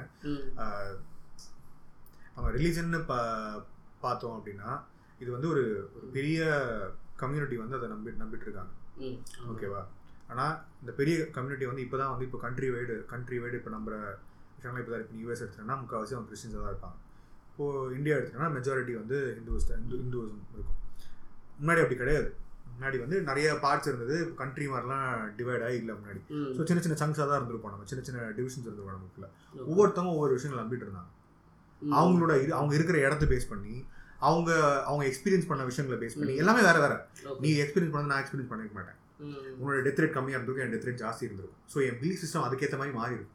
ஓகே ஸோ நான் பார்த்த விஷயங்களே வேறு, நான் நம்புகிற விஷயங்களே வேறு, நீ பார்க்குற விஷயம் வேறு, நீ நம்புகிற விஷயம் வேறு. ஸோ நான் எனக்கு ஆயிரத்தி எட்டு நம்பிக்கை இருக்கலாம். அது அது மாதிரி வந்து நம்மளுக்கு வந்து பயங்கர டைவர்ஸான நம்பிக்கை உள்ள ஒரு ஒரு வேர்ல்டு நம்மளுது. ஸோ அப்படி பார்க்கும்போது இன்றைக்கி எடுத்தாலும் அது மாதிரி ஒரு நீஷான பிலீஃப்ஸ் எல்லாம் இன்றைக்கும் நீ நிறைய நீ த்ரூஅவுட் தி வேர்ல்ட் பார்க்கலாம். அதை நீ வந்து ஷன் பண்ணாமல் அதை வந்து நீ வந்து வேற ஒரு ஆங்கிள் இது என்ன லாஜிக் இருக்குது அப்படின்னு பார்க்காம லாஜிக்ன்றது நான் தப்பாக சொல்லிருக்கேன். என்ன சொல்கிறேன்னா நம்மளை ஹர்ட் பண்ணுறதுல வந்து என்ன ஒரு அவங்களுக்கு ஏதோ ஒரு காரணம் இருந்திருக்கலாம். மேபி அதை அண்டர்ஸ்டாண்ட் பண்ண ட்ரை பண்ணலாம். அது எப்படி பிறந்ததுன்னு தெரியாது. அந்த ஐடியாலஜி எப்படி நம்மளுக்கு பிறந்ததுன்னு நம்மளுக்கு தெரியாது. அது ஏறிச்சாங்க அப்படி மாதிரி ஒரே மாதிரி தான் இருக்கும். பண்ணிருப்பான் எனக்கு ஒர்க் ஆயிடுச்சு அது கரெக்ட் இல்ல. ஆனா வந்து நம்ம அதை பிளைண்டா போய் நம்ம அதை வந்து என்ன சொல்றது நீ பண்றது வந்து யார் சொன்னது யார் சொன்னா தெரியல. ஒரு நாயை பிடிச்சி கட்டி வச்சுட்டோடனே அதுக்கேற்ற மாதிரி நாயை அந்த பூஜை பண்ண மாதிரி நாயை கட்டி வைக்கிறதுலாம் வந்து அந்த மாதிரி தானே இருக்குது. அவங்க அவங்க ஏதாவது ஒரு காரணத்துக்காக அவங்கள அவங்கள அடிச்சிருந்துருக்காங்க. ஸோ அதை பார்த்து நம்ம மறுபடியும் இன்ன வரைக்கும் அதை ஃபாலோ பண்ணுறது. இதுக்கு இதுக்கு நம்ம ரீசெண்டாக இப்போ என்ன பண்ணுறோம் அப்படின்னா இப்போ த்ரூஅவுட் த வேர்ல்டு என்ன ஆயிடுச்சு அப்படின்னா இப்போ நமக்கு லா தான் வந்து ப்ரைமரி விஷயமா இருக்குது. ஏன்னா இப்போ ரிலீஜனே எதுக்கு வந்தது அப்படின்னா வந்து நம்ம ஒரு சொசைட்டியில் வந்து நம்ம வந்து சுமூகமாக வாழ்கிறதுக்கு நம்மளுக்கு ஒரு நல்ல ப்ராக்டிஸை வந்து ப்ரீச் பண்ணுறது தான் ரிலீஜன் ஓகேவா. அதை தாண்டி ஒரு விஷயம் என்ன சொல்லிக் கொடுக்கும் அப்படின்னா நீ வந்து அவர் அசெண்டன்ஸ் ஒரு ஒரு லெவல்லேருந்து இன்னொரு லெவல் போகிறதுக்கு ஒரு கைட் பண்ணும். யூஸ்வலாக அந்த மோக்ஷா அந்த அந்த விஷயத்துக்குலாம் சொல்லுவாங்க மோட்சம் அடைகிறதுக்கு ரிலீஜன் ஹெல்ப் பண்ணும் அப்படின்னு சொல்லிட்டு அதை தாண்டி இன் ஜென்ரல் நீ லைஃப்பில் இப்படி வாழணும் வாழ்ந்தால் உனக்கு எல்லாமே சுகமாக சுகமாக இருக்கும்னு சொல்லிட்டு எல்லா ரிலீஜனும் ஒரு ஒரு லைஃப் ஸ்டைலை வந்து உனக்கு ப்ரீச் பண்ணும் விச் இஸ் பர்ஃபெக்ட்லி ஃபைன். இன்றைக்கி அதெல்லாம் தாண்டி நம்ம வந்து ஒரு கண்ட்ரி அப்படிங்கிற ஒரு பவுண்ட்ரிக்குள்ளே வந்துட்டோம் ஓகேவா. அங்கே வந்து லா தான் பிரைம் பிரைமரியான ஒரு விஷயம், சட்டம் தான் மெயினு. ஸோ அதுதான் அதை தான் நம்ம நம்பிட்டு வரோம். ஸோ அதில் வந்து இதுதான் வந்து அக்செப்டபிள் இது அக்செப்டபிள் இல்லை அப்படின்னு சொல்லும்போது நம்மளோட ப்ரை ப்ரையர் பிலீவ்ஸ் எல்லாம் நம்ம வந்து கொஞ்சம் அப்டேட் பண்ணுறது நல்லது தான். ஏன்னா நம்ம ஹிந்துவிசமில் அது மாதிரி எவ்வளோ விஷயம் பண்ணியிருக்கோம். சத்தி இருந்தது இங்கே இங்கே சைல்டு மேரேஜ் இருந்தது இங்கே எவ்வளோ விஷயம் நம்ம அதெல்லாம் வந்து விட்டு வெளியே. இது எப்படி சொல்லணும்னா இப்போ கேஸ்ட்னு எடுத்துப்போங்க. இந்த கேஸ்ட்ன்ற விஷயம் வந்து பார்த்தோம்னா நம்ம ஊரில் எயிட் ஹண்ட்ரட் இயர்ஸ்க்கு முன்னாடி இருக்கும் முன்னாடி எட்நூறு வருஷத்துக்கு முன்னாடி இல்லை லேட்டாக எட்நூறு எயிட் ஹண்ட்ரட் இயர்ஸ்க்கு அப்புறம் மாறிடுச்சு கேஸ்டிசம் ஓகேவா. ஸோ அந்த மாதிரி தான் ஒரு பிலீஃப் அந்த மாதிரி தான் ஏதாவது நடுவில் நடந்திருக்கும். இப்போது நீ சொல்ல பார்த்தா கஸ்டம் ஆஃப் சத்தி ஒரு பொண்ணு வந்து இது பண்ண முடியாது அப்படின்ற மாதிரி அதெல்லாம் நம்மளோட விரோவாக இருக்க முடியாது அந்த மாதிரி சொல்கிறோம்ல. முன்னாடிலாம் பார்த்தோம்னா ராஜா மாதான்னு ஒரு கேரக்டர் நம்ம நம்ம கேள்விப்பட்டிருப்போம். அவங்க வந்து ஹஸ்பண்ட் இருந்தாலும் சரி அம்மா இருந்தாலும் சரி ஒரு ஏன் நிறைய விஷயத்தில் வந்து போருக்கு வந்து நிறைய விஷயத்தில் வந்து உமனே லீட் பண்ணிலாம் போயிருக்காங்க. சில முக்கியமான டிசிஷனுக்கு வந்து உமன் வந்து இருந்திருக்காங்க. நான் சொல்கிறது முன்ன முன்னாடி அது வந்து லாஸ்ட் இன் டிரான்ஸ் இந்த ஜெனரேஷன் வர மாறி. ஆனால் எல்லா இடத்துலையும் இருந்திருக்காது. நீ சொல்கிறது அக்ரீட் டோட்லி அக்ரீட். சில சில ஏரியாவில் வந்து அது இப்படி இருந்திருக்கலாம். சில ஏரியாவில் உண்மையாகவே வந்து நீ போய் சாகணும்னு சொல்லியிருக்கலாம் சொல்லியிருக்கலாம் இல்லை அது அதுவும் இதே மாதிரி சில ஏரியாவில் வந்து சைல்டு மேரேஜ் இல்லாமல் இருந்திருக்கலாம். சில ஏரியாவில் சைல்டு மேரேஜ் வந்து ரொம்ப நார்மலாக பார்த்துருக்கலாம். ம் ஆமாம் இல்லை நம்ம ஊரில் சைல்டு மேரேஜ் நார்மலாக தான் இருக்கும். ஆமாம் சைல்டு மேரேஜ் ரொம்ப டூ ஹண்ட்ரட் இயர்ஸ் முன்னாடி வரைக்கும் கூடியும் இது டூ ஹண்ட்ரட் ஒரு ஹன் சிக்ஸ்டி ஃபிஃப்டி இயர்ஸ் முன்னாடி கூடியும் இருந்தது சைல்டு மேரேஜ். ஏன்னா நம்ம பாட்டி தாத்தாலாம் வந்து ஃபோர்டீன் இயர்ஸ்ல ஸ்கூல் படிக்கும் போதே ஒரு ராஜஸ்தான் பையன் போய் இல்ல ஸ்கூல் படிக்கும் போதே கல்யாணம் பண்ணிட்டு வந்தான் அப்படிதான் இருக்கு. இப்பவே அப்பதான் இருக்கு. இப்போ ரொம்ப கம்மியா இருக்கு. வடக்கான்ஸ்லாம் அப்பதானே பண்ணிட்டு இருக்கு லிட்டரலா. நான் எல்லாரும் சொல்ல ஒரு சில இடத்துல நடக்குது இருக்காங்க இல்ல. ஆமா என் ஃப்ரெண்டுக்கு இப்போ ரீசன்ட்டா சோ நான் என்ன சொல்ல வரேன் அப்படின்னா இப்போ லா எப்படி இருக்கு இப்போ லா ஒரு விஷயத்தை நம்ம வந்து இன்னைக்கு நம்ம மாறிட்டோம் அப்டேட் ஆயிட்டோம் அப்படின்னா ஸோ அதை வந்து நம்ம வந்து அந்த அந்த பிலீஃப்ஸ் எல்லாம் நம்ம கொஞ்சம் அதை விட்டு வெளியே வரலாம். இட் சுட் பி லைக் அதை அதையும் பண்ணாமல் இருந்துட்டு ஏன்னா இப்போ இன்றைக்கி அது மாறலி இட் இஸ் நாட் அக்செப்டபிள். நிறைய விஷயங்கள் ஏன்னா அந்த காலத்தில் வந்து ஸ்லேவரி வந்து ரொம்ப காமனாக இருந்தது. இப்போ இஸ்லாம் வந்து தாக்கும்போது இது ஒரு பெரிய விஷயமாக தாக்குவாங்க. ஏன்னா வந்து இஸ்லாம் வந்து ரொம்ப பீக்கில் வந்த டைமில் வந்து ஸ்லேவரி வாஸ் நார்மல். ஸோ அதனால அவங்களோட ஆக்டிவிட்டீஸ்லாம் பார்த்தோன்னா அந்த காலத்தில் இருந்தவங்க எல்லாருக்கும் ஸ்லேவ்ஸ் இருந்திருக்கும். ஸோ அது நார்மலாக எப்படி ஸ்லேவ்ஸை ட்ரீட் பண்ணணும் அப்படிலாம் அவங்ககிட்ட கைடன்ஸ்லாம் இருக்கும். ஸோ இன்னைக்கு நம்ம அதை எடுத்து பார்க்கும்போது இஸ்லாம் வந்து ஸ்லேவ்ஸில் ஸ்லேவ் ட்ரீட் பண்ணிட்டு இருந்தாங்க. ஸோ அப்படி பார்க்க முடியாது. ஆனால் ஸ்லேவரி வாஸ் நார்மல். அன்னைக்கு ஸ்லேவரி வாஸ் நார்மல். இன்னைக்கு அவங்க ஸ்லேவ்ஸ் வச்சுக்கல. தே ஹேவ் பின் லைக் அவங்க மாறி வந்துட்டாங்க. ஸோ அப்படி பார்க்க முடியாது. நம்ம இன்னைக்கு ஸ்லேவ்ஸ் கிடையாது. அப்படி அப்படிதான் நம்ம பார்க்கணும். நீங்கள் என்ன சொல்றீங்கன்னா லா சாரி ரிலிஜியன் புக்ஸ்லாம் வந்து ஒரு சேஞ்சஸ்லேயே இருக்கணும் அப்படின்றீங்க. நீ நான் தமிழில் படித்த ஒரு முதல் விஷயமே அதுதான். மாற்றங்கிற ஒரு விஷயம் மாறாமல் இருக்கும். அந்த கான்ஸ்டன்ட் அப்டேட், அதாவது இந்த ரிவிஷன் சொல்லுவோம்ல, ரிவைஸ் பண்ணிட்டே இருக்கணும். டைம்க்கு ஏற்ற மாதிரி நம்ம ரிவைஸ் பண்ணிட்டே இருக்கோம். காலகட்டத்துக்கு அது தேவைப்பட்டது. ஆமாம், இப்போ அதுக்கு அந்த தேவைப்படுதுன்னு கிடையாது. அந்த காலகட்டத்தில் அவ்வளோதான் இருந்துருக்கு. அதுதான் சொல்ல அந்த நாலேஜ் அந்த காலகட்டத்தில். ஃபார் எக்ஸாம்பிள் வந்து இப்போ பெண்களுக்கு வந்து ப்ராப்பராக சுதந்திரம் இல்லாமல் இருந்திருக்கலாம் சில ஏரியாவில். இப்போ இன்னைக்கு வந்து நமக்கு ஒரு அவேர்னஸ் இருக்கு. அது தப்பு அப்படின்னு இன்ன வரைக்கும் நீ சொன்ன அந்த பாயிண்ட்லன்னு சொல்லணும்னா, இந்த மூணு மேஜர் ரிலீஜன் எடுத்துக்கோ. இந்த மூணு மேஜர் ரிலீஜனும் உமன்ஸை வந்து சப்ரஸ் பண்ணுற மாதிரி தான் இருந்திருக்கு. ஆமாம், இப்போ கூட எப்படி இருக்கும். ஃபார் கிறிஸ்டியானிட்டி நீ வந்து சயின்ஸை பேசினாலும் பேகன்ஸு என்ன பண்ணாங்கன்னு நம்மளுக்கு தெரியும். அதே மாதிரி இஸ்லாமில் வந்து பார்த்தோன்னா உமன்ஸை எப்படி ட்ரீட் பண்ணுறாங்கன்னு நம்மளுக்கும் தெரியும். இதுலேயும் வந்து பார்த்தீங்கன்னா கஸ்டமாக சரி, இந்துஸ்லேயும் பார்த்தீங்கன்னா கஸ்டமாக சரி. இப்போ வந்து நீ வந்து ஒரு பொண்ணு வந்து படிக்க சொல்கிறதோ அதெல்லாம் வந்து பார்த்தா இப்பயும் கொஞ்சம் பேசி நிறைய நிறைய விஷயம் வந்து வருது. ஸோ அதே மாதிரி ஒரு உமனை வந்து கடவுளாக பார்க்குற நாட்டில் எல்லா நதிக்கும், அதாவது நூறுல தொண்ணூத்தொம்பது நதிங்களுக்கு வந்து உமன் பேர் வைக்கிற நாட்டில் வந்து உமன் ஆப்ரேஷன் மட்டும்தான் இருக்கு. அது மட்டும் இருக்கு. ஒரு காரணம், ஏதோ ஒரு பாயிண்ட்ல வந்து ஏதோ ஒரு பெருசாக நடந்திருக்கணும். ஏதோ ஒரு பிளான் பண்ணி இதை பண்ணியிருக்கானுங்க. உமனை வந்து கண்ட்ரோல் பண்ணி ஆகணும் அப்படின்னு சொல்லிட்டு எனக்கு ஏன்னு தெரியல. நான் it is like lost history நினைக்கிறேன். ஏன்னு தெரியல, எல்லாரும் வந்து காமனாக பண்ணியிருக்காங்க இதை. ஆமாம், ஏன்னா கண்ட்ரோல் பண்ணி ஆகணும். அவங்களோட அவங்களோட என்ன சொல்ற ரிலிஜியன் புக்லேயே வந்து அது அப்படிதான் இருந்திருக்கு. அவங்க சொல்கிற ஸ்டோரிஸாக இருக்கட்டும். இப்போ ஆடம் அண்ட் ஈவ் எடுத்தால் ஆடம் போய் சாப்பிட்டுருக்க மாட்டேன், ஈவ் தான் போய் அந்த ஆப்பில் எடுத்துருப்பேன். அதனால தான் வந்து ஈவ் ஈவுக்கு வந்து அந்த ஒரு பர்டன் கொடுத்துருப்பாரு. She has to go through அந்த பெயின், டெலிவரி பெயின்லாம் அப்படி ஒரு ரீசனிங் கொடுத்துருப்பாங்க. இட்ஸ் லைக் யா ஃபைன், அது நான் ஒத்துக்கிறேன். ஆமாம், அதை அதை பேஸ் பண்ணி கூட அவங்க வந்து நிறைய டிஸ்கிரிமினேஷன் பண்ணியிருப்பாங்க. அதை பேஸ் பண்ணி உமனுக்கு. ஸோ அதுதான் நம்ம இப்போ என்ன சொல்ல வரேன் அப்படின்னா, நம்ம வந்து கான்ஸ்டன்ட்டாக வந்து we have been like updating our self. இல்லை இப்போது நம்ம அண்டர்ஸ்டாண்டிங் வந்தோன்னே, அவேர்னஸ் வந்தோடனே, ஸோ அது மாதிரி வந்து நம்ம ரிவைஸ் பண்ணிட்டு போயிட்டா இது பெனிஃபிட்டாக கரெக்டாக ஓகே. அதையும் தாண்டி இன்னொன்று என்ன பண்ணலாம் அப்படின்னா, முன்னாடி ஏன் அதை பண்ணாங்க அப்படின்னு சொல்லி ஒரு அண்டர்ஸ்டாண்டிங்காக நம்ம ஏதாவது ஒரு எஃபர்ட் போடலாம். எப்படி நம்ம சயின்ஸுக்கு நம்ம வந்து ரிசர்ச்லாம் பண்ணி நம்ம அடுத்த லெவல் போயிட்டு இருக்கோம், நம்ம ஒவ்வொரு ரிலீஜியஸ் பிலீஃப்ஸ்க்கும் கண்டிப்பாக ஏதோ ஒரு காரணம் இருக்கும். அது என்னென்னு அண்டர்ஸ்டாண்ட் பண்ண ட்ரை பண்ணலாம். அதை லைட்டாக நம்புறதுக்கு நம்ம ஒரு எஃபர்ட் நம்ம ஒரு எஃபர்ட் போடலாம். இப்போ சிம்பிளாக வந்து நம்ம சொல்லிடலாம் ஈஸியாக. இப்போ இதெல்லாம் வந்து நிறைய பேர் நான் சொல்லி கேட்டிருக்கேன், அதெல்லாம் ஏன் சொன்னாங்கன்னு தெரியுமா அப்படின்ட்டு. உனக்கு தெரிஞ்சா சொல்லி ஒரு புக்கு போடு, நான் தெரிஞ்சுக்கிறேன். எனக்கு பிரச்சனையே கிடையாது. சி ஐம் நாட், நான் வந்து நான் தெரிஞ்சுக்கவே மாட்டேன்னு யாருமே சொல்லலை. தெரிஞ்சா சொல்லு, ஒரு அக்செப்டபிள் ஃபார்மில் சொல்லு. அது ஒரு நியாயமாக வந்து ஒரு நாலு பேர் ஒத்துக்கிற மாதிரி சொல்லு. எல்லாரும் நம்பிட்டு போகிறாங்க. இதை வந்து ஏன் சொன்னாங்கன்னு தெரியுமா, அவங்களாம் யாருன்னு தெரியுமா, இப்படிலாம் பேசினா வேலைக்கே ஆகாது. இப்பெல்லாம் பேசினா உங்களுக்கு கோவம் தான் வரும். ஒன்றும் உன் பேச்சை கேட்காம போவான், இல்லைன்னா உங்ககிட்ட சண்டை போடுவான். இல்லை இப்போ ரிலீஜியஸ்ன்னு பேசிட்டோம். ரிலீஜியஸில் முக்கியமான இந்த ட்ராபேக்குன்னு பார்க்கும்போது அவங்க எதில் வருவாங்கன்னா இந்த கார்மெண்ட்ஸ். சரி, நம்ம இப்போ ஃபைனலாக இப்போ இதை பற்றி பேசி முடிச்சிடலாம். ஆளாளுக்கு வந்து ரிலீஜனோட டவுன் பாயிண்ட்ஸ் என்ன, ஒரு high high level down point என்ன அப்படின்னு சொல்லிட்டு. அதுதான் இப்போ நான் நான் என்ன சொல்கிறேன்னா, இப்போ இந்த கார்மெண்ட்ஸ் வந்து ஒரு பெரிய ட்ராபேக் இப்போ இருக்க சுச்சு. கார்மெண்ட் நம்ம தனியாகவே பேசுவோம். கார்மெண்ட்னா இந்த சாமியார், சரியா, அவன் அவனுக்கு தான் இப்போ வந்து பெரிய பிரச்சனை. அவனுக்கு ஸோ அவனுக்கு மாதிரி தான் எனக்கு ஒவ்வொரு ரிலீஜன்லையும் வந்து அவனுங்க வந்து வேற மாதிரி ப்ரீச் பண்ணி அவனுங்க ப்ரீச் எல்லாமே வந்து நம்ம ஒரு நெகட்டிவ் சைடில் கொண்டு போகிறதே அவனுக்கு தான். முன்னொரு காலத்தில் எடுத்தோன்னா எக்ஸாம்பிள் வந்து புத்தா எடுத்துக்கோ, அவர் ராஜாவாக இருந்தார். ஒரு காட்மேனா போகணும்னா அவர் எல்லாத்தையும் விட்டு போனார். காட்மேன் கிடையாது, அது வந்து ஒரு திறந்துட்டார். அதான் துறவத்துக்கு போறார், எல்லாரும் துறவத்துக்கு போறாங்க. இவங்க துறவத்துக்கு போறாங்க. ஏன் பிஎம்டபிள்யூ வேணும், பெட்ஸ் வேணும், ஜெட்டு வேணும். இல்லை, இவங்க துறவத்துக்கு போறேன்னு சொல்லவே இல்லை. எக்ஸாம்பிள் சொல்றேன்னா முக்காவாசி துறவிகள். ஏன்னா இல்லை, இதை நான் இதை நான் டிஃபர் பண்றேன். ஏன் அப்படின்னா ஐ கிவ் யூ ரீசன். இப்போ புத்தா மாதிரி இவங்களை நீ கம்பேர் பண்ண முடியாது, காட்மேனை கம்பேர் பண்ண முடியாது. காட்மேன் என்ன பண்ண ட்ரை பண்ணுறாங்க அப்படின்னா, இப்போ புத்தா வந்து நாலு பேர் ப்ரீச் பண்ணணும்னு ட்ரை பண்ணல. புத்தா ஃபாலோ பண்ணி போனாங்க. இப்போ புத்தா மாதிரி என்லைட்மெண்ட் எனக்கு கிடைக்கணும் அப்படின்னு சொல்லிட்டு அதை ஃபாலோ பண்ணி போனாங்க. அது அந்த ஹார்ட்ஷிப்ஸை இன்னொருத்தர் ஃபேஸ் பண்ணியிருந்தா அவங்களுக்கு அது கிடச்சிருக்கும். ஓகேவா?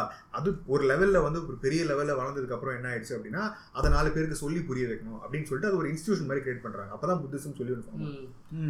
ஓகேவா? அதை அப்புறம் ப்ரீச் பண்ணுறாங்க, வேற ஒரு கண்ட்ரிக்கு போய் ப்ரீச் பண்ணுறாங்க. இப்போ நம்ம அசோகாலாம் அதை பண்ணியிருக்காரு, வேற ஒரு கண்ட்ரிக்கெலாம் போய் ப்ரீச் பண்ணியிருக்காரு, ஸ்ரீலங்காவில் அது மாதிரி. அதெல்லாம் படிக்கிறோம் கரெக்டாக. ஸோ அது அது இது இது ஃபைன். ஆனால் இப்போ நான் என்ன சொல்ல வரேன் அப்படின்னா, என்ன சொல்லிட்டு இருந்தேன், இந்த இது இதுக்கு இது நெகட்டிவாக பார்க்காத. புத்தாவையும் வந்து காட்மேனையும் ஒன்றா சேர்க்க காட்மேனையும் ஒன்றா சேர்க்காத. ஏன் காட்மேன் ஏன் வேறு அப்படின்னு நான் சொல்கிறேன் அப்படின்னா, இவங்க வந்து ஒன் ஆஃப் த ஃபாலோவர்ஸ் மாதிரி தான். ஓகேவா? இப்போ ஃபார் எக்ஸாம்பிள் வந்து இப்போ நான் புத்தா மாதிரி எடுத்துக்காத, இப்போ நான் ஒரு ஒரு செகண்ட் ஒரு தேர்ட் ஜென்ரேஷன் ஒரு புத்திஸ்ட்னு எடுத்துக்கலாம். ஓகேவா? அவங்க நாலு பேருக்கு ப்ரீச் பண்ண ட்ரை பண்ணுறாங்க. இப்போ நாலு பேருக்கு அதை சொல்லணும்னு ட்ரை பண்ணுறாங்க. அவங்க வந்து அதை அதை வச்சு ப்ராஃபிட் பண்ணலாமா அப்படிங்கிற டிபேட் அப்படி அப்படிங்கிற டிபேட் தான் நீங்கள் வர டிபேட் ப்ராஃபிட்டாக போகுது. கரெக்டாக? நான் வந்து கம்ப்ளீட்டாக புத் புத்திஸ்ட் புத்திசம் வந்து நான் ப்ராக்டிஸ் பண்ணல, நான் அது ப்ரீச் பண்ணி அது மூலமாக நான் வந்து காசு சம்பாதிக்கிறேன், விச் இஸ் ஓகே அப்படின்னு அவங்க பேசுகிறாங்க. ஒரு கார்பரேட் வேர்ல்டில் ஒரு கார்பரேட் வேர்ல்டு அப்படி சொன்னாலும் பரவாயில்லையே, சொல்கிறவங்க இருக்காங்க. அப்படி சொல்கிறவங்க இருக்காங்க அப்படி சொல்கிறவங்க இருக்காங்க ஆனால் சொல்கிறவங்க சொல்ல இப்போ வந்து நான் இப்போ என்ன சொல்கிறேன்னா, நான் என்ன சொல்கிறேன்னா அது கூட பரவாயில்லன்னு சொல்கிறேன். நீ வந்து ஒரு ஒரு கேபிட்டலிஸ்ட் வேர்ல்டு, நீ வந்து ஒரு ஒரு சர்வீஸ் ப்ரொவைட் பண்ற இல்ல ரிலிஜியஸ் பேஸ் பண்ணி, அதனால ரிலிஜியன் பேஸ் பண்ணி ஒரு சர்வீஸ் ப்ரொவைட் பண்ற பண்ணிட்டு போ. நான் அது சொல்ல எதுக்கு எதுக்கு இந்த பாயிண்ட் சொல்றேன்னா, அதனால நிறைய கிரைம்ஸா இன்க்ரீஸ் ஆகுது. சரி சொல்றேன், ஃபார் எக்ஸாம்பிள் வந்து செக்சுவல் கிரைம் ஆகட்டும், அது இல்லாம வந்து ஒரு நல்ல அவருக்கு இருக்குறதா புட்டபர்த்தி சாய்பாபா எடுத்துக்கோ, பிபிசியோ டாக்குமெண்ட்ரியே இருக்கு. ஓகே, அவன் மேல வந்து நிறைய கிரைம் கிரைம்ஸோ இல்ல செக்ஷுவல் அசால்ட் கேஸஸோ நிறைய இருக்கு. அவன் சொல்கிறது வந்து கடவுள் பற்றி பேசுகிறான். ஒரு ஆரம்பிக்கும் போது நான் கடவுளுக்காக வரேன்னு ஆரம்பிக்கிறவங்க கடைசியில் நான் தான் கடவுளும் போயிடுறான். அதான் ஸோ அந்த பாயிண்ட் போகுது பார்த்தியா? அது வந்து ஐ அக்ரி, இந்த பாயிண்ட்டுக்கு ஐ அக்ரி. ஓகேவா? இப்போ என்ன சொல்கிறேன் அப்படின்னா, நான் வந்து உனக்கு அந்த ஒரு இடத்த அச்சீவ் பண்ணுறது நான் உனக்கு கைட் பண்ணுறேன் அப்படின்னு சொல்கிறது பிரச்சனை கிடையாது. அதுக்கு நீ காசு சார்ஜ் பண்ணுறேன், நான் யோகா சொல்லிட்டேன், அது தரேன் இல்லை அது ஃபைன். சரி, ஒரு சர்வீஸ் ப்ரொவைட் பண்ணுறாங்க, அது வேணும் அப்படிங்கிறவங்க கேபிட்டலிசமில் இதுதான் மேட்ரு. ஓகேவா? நீ ஒரு சர்வீஸ் ப்ரொவைட் பண்ணுற அப்படின்னா அது வேணும் அப்படின்னா இன்னொருத்தர் வருவாங்க, வேணாம்னா வேணான்னு சொல்லிட்டு போகிறாங்க. நீ வந்து யார் நீ ஃபோர்ஸ் பண்ணால் தான் பிரச்சனை. நான் உன்னை கட்டி போட்டு உட்காந்து நான் சொல்லி கொடுத்து நான் காசு வாங்கினா பிரச்சனை. அப்படி யாரும் பண்ணல இல்லை அந்த மாதிரி பண்ணுவாங்க. ஏன்னா இப்போ எக்ஸாம்பிளுக்கு அப்படி பண்ணால் கண்டிப்பாக தப்பு, அது சட்டப்படி தப்பு, நம்ம கேஸ் போடுவாங்க. கேஸ் போடுவேன், அதெல்லாம் போடல. இப்போ இவருக்கு அதெல்லாம் ஜக்கி ஜக்கியில் ஜக்கியோட ஆசிரமத்தில் ரெண்டு பொண்ணுங்க போய் அவர் ஆசிரமத்தில் வந்து இது படிக்க வச்சுட்டு அவர் பொண்ணை மீட் பண்ண முடியல. பொண்ணு எங்கே இருக்கானே தெரில, உயிரோட இருக்கா செத்துறா இல்லை பொண்ணை கூட ஜக்கி நிச்சயந்தா கேஸும் இருக்குது இதே மாதிரி. ஓகேவா? இப்போ அந்த மாதிரிலாம் வந்து நிறைய கேசஸ் இருக்குது. ஓகேவா? ஓகேவா? அவங்கள அவங்கள வந்து என்ன பண்ணுறாங்கன்னு தெரிய மாட்டேங்குது. பேரண்ட்ஸு பேரண்ட்ஸ் என்ன பண்ணுறாங்க, பிளைண்டாக வந்து கடவுள் மேலே இருக்க நம்பிக்கையை வந்து இவர் நல்ல என்லைட்மெண்ட் கூப்பிட்டு போவாருன்னு சொல்லி இவர் கூட போகிறாங்க. But it is it's going to be wrong wrong வேல போகுது.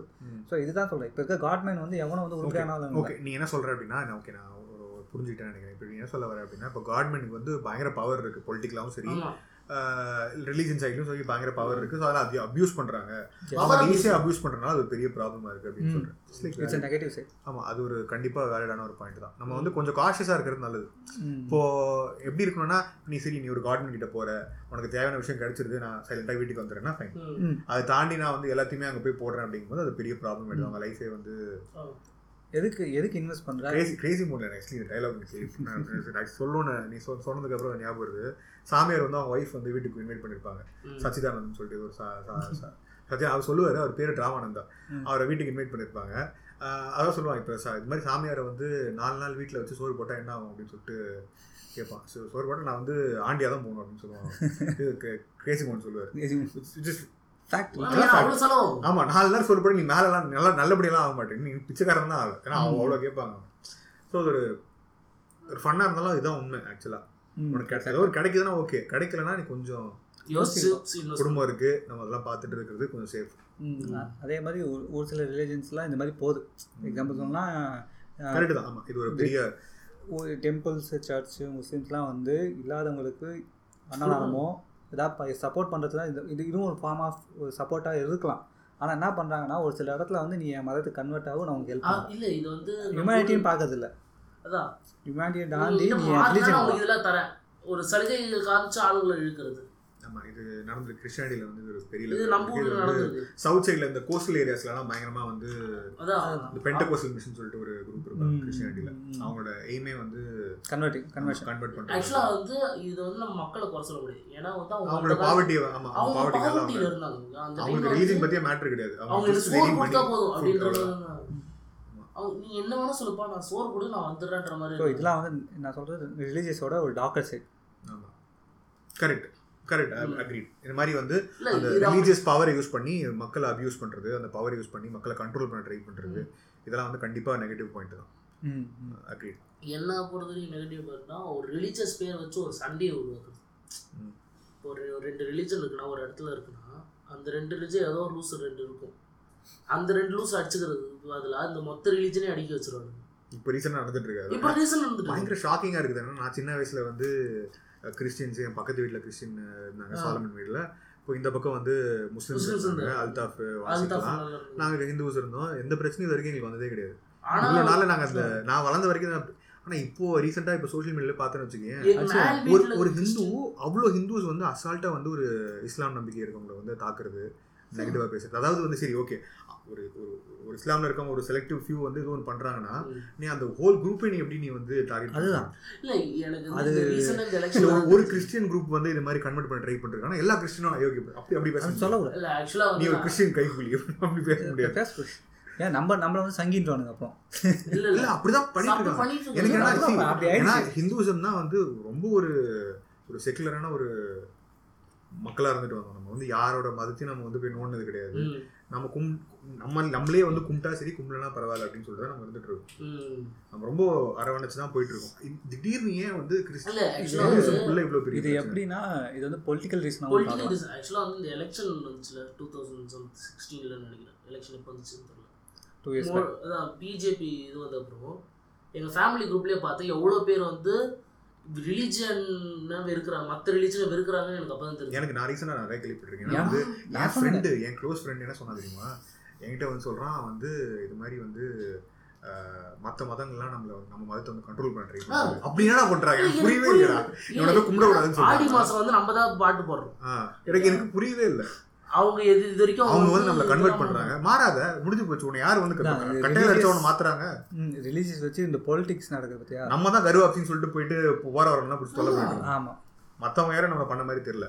அவங்க சரி பண்ணுறது பிடிக்கலையா, நீ வந்து நியாயமான வழியில் எப்படி அதை வந்து வேணான்னு சொல்லணுமோ அப்படி பண்ணிட்டு போ. சரி பண்ணுறது தப்பா, அந்த ஏரியாவில் நீங்கள் எல்லாம் சேர்ந்து நீங்கள் வந்து பண்ணாதீங்கன்னு சொல்லுங்கள், அப்படி பண்ணிட்டு போயிடுங்க. இல்லைன்னா கேஸ் போடுங்க, இல்லை உங்களுக்கு பிடிக்கலையா எனக்கு தொந்தரவு பண்ணுறான்னு சொல்லு. அவ்வளோதான், அதுக்காக அந்த விஷயம் இருக்குது. அதை விட்டுட்டு வந்து சண்டை உருவாக்குறது வந்து நம்ம நார்மல் ஃப்ரெண்ட்ஸுக்கு ஃப்ரெண்ட்ஸுக்குள்ள சண்டை சொல்கிற மாதிரி இந்த வாட்ஸ்அப் குரூப்லாம் சண்டை நடக்குது. வாட்ஸ்அப் சொல்கிறேன், என் திடீர்னு ஒரு ஃப்ரெண்டு, என் க்ளோஸ் என் கூட அந்த க்ளோஸ் ஃப்ரெண்டு வந்து இப்போ சங்கியை மாறிட்டான். ஓகேவா, எனக்கே கடுப்பாது அவன் பேசுறதுலாம்.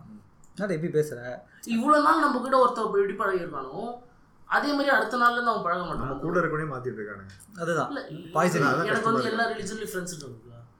இப்போ நான் வந்து நாளைக்கு கிறிஸ்டின் ஃப்ரெண்ட் கிட்டே முஸ்லீம் கிட்டே பேசும்போது அவன் என்ன சொல்கிறான், கொஞ்சம் டிஸ்டன்ஸ் வாங்குறான்.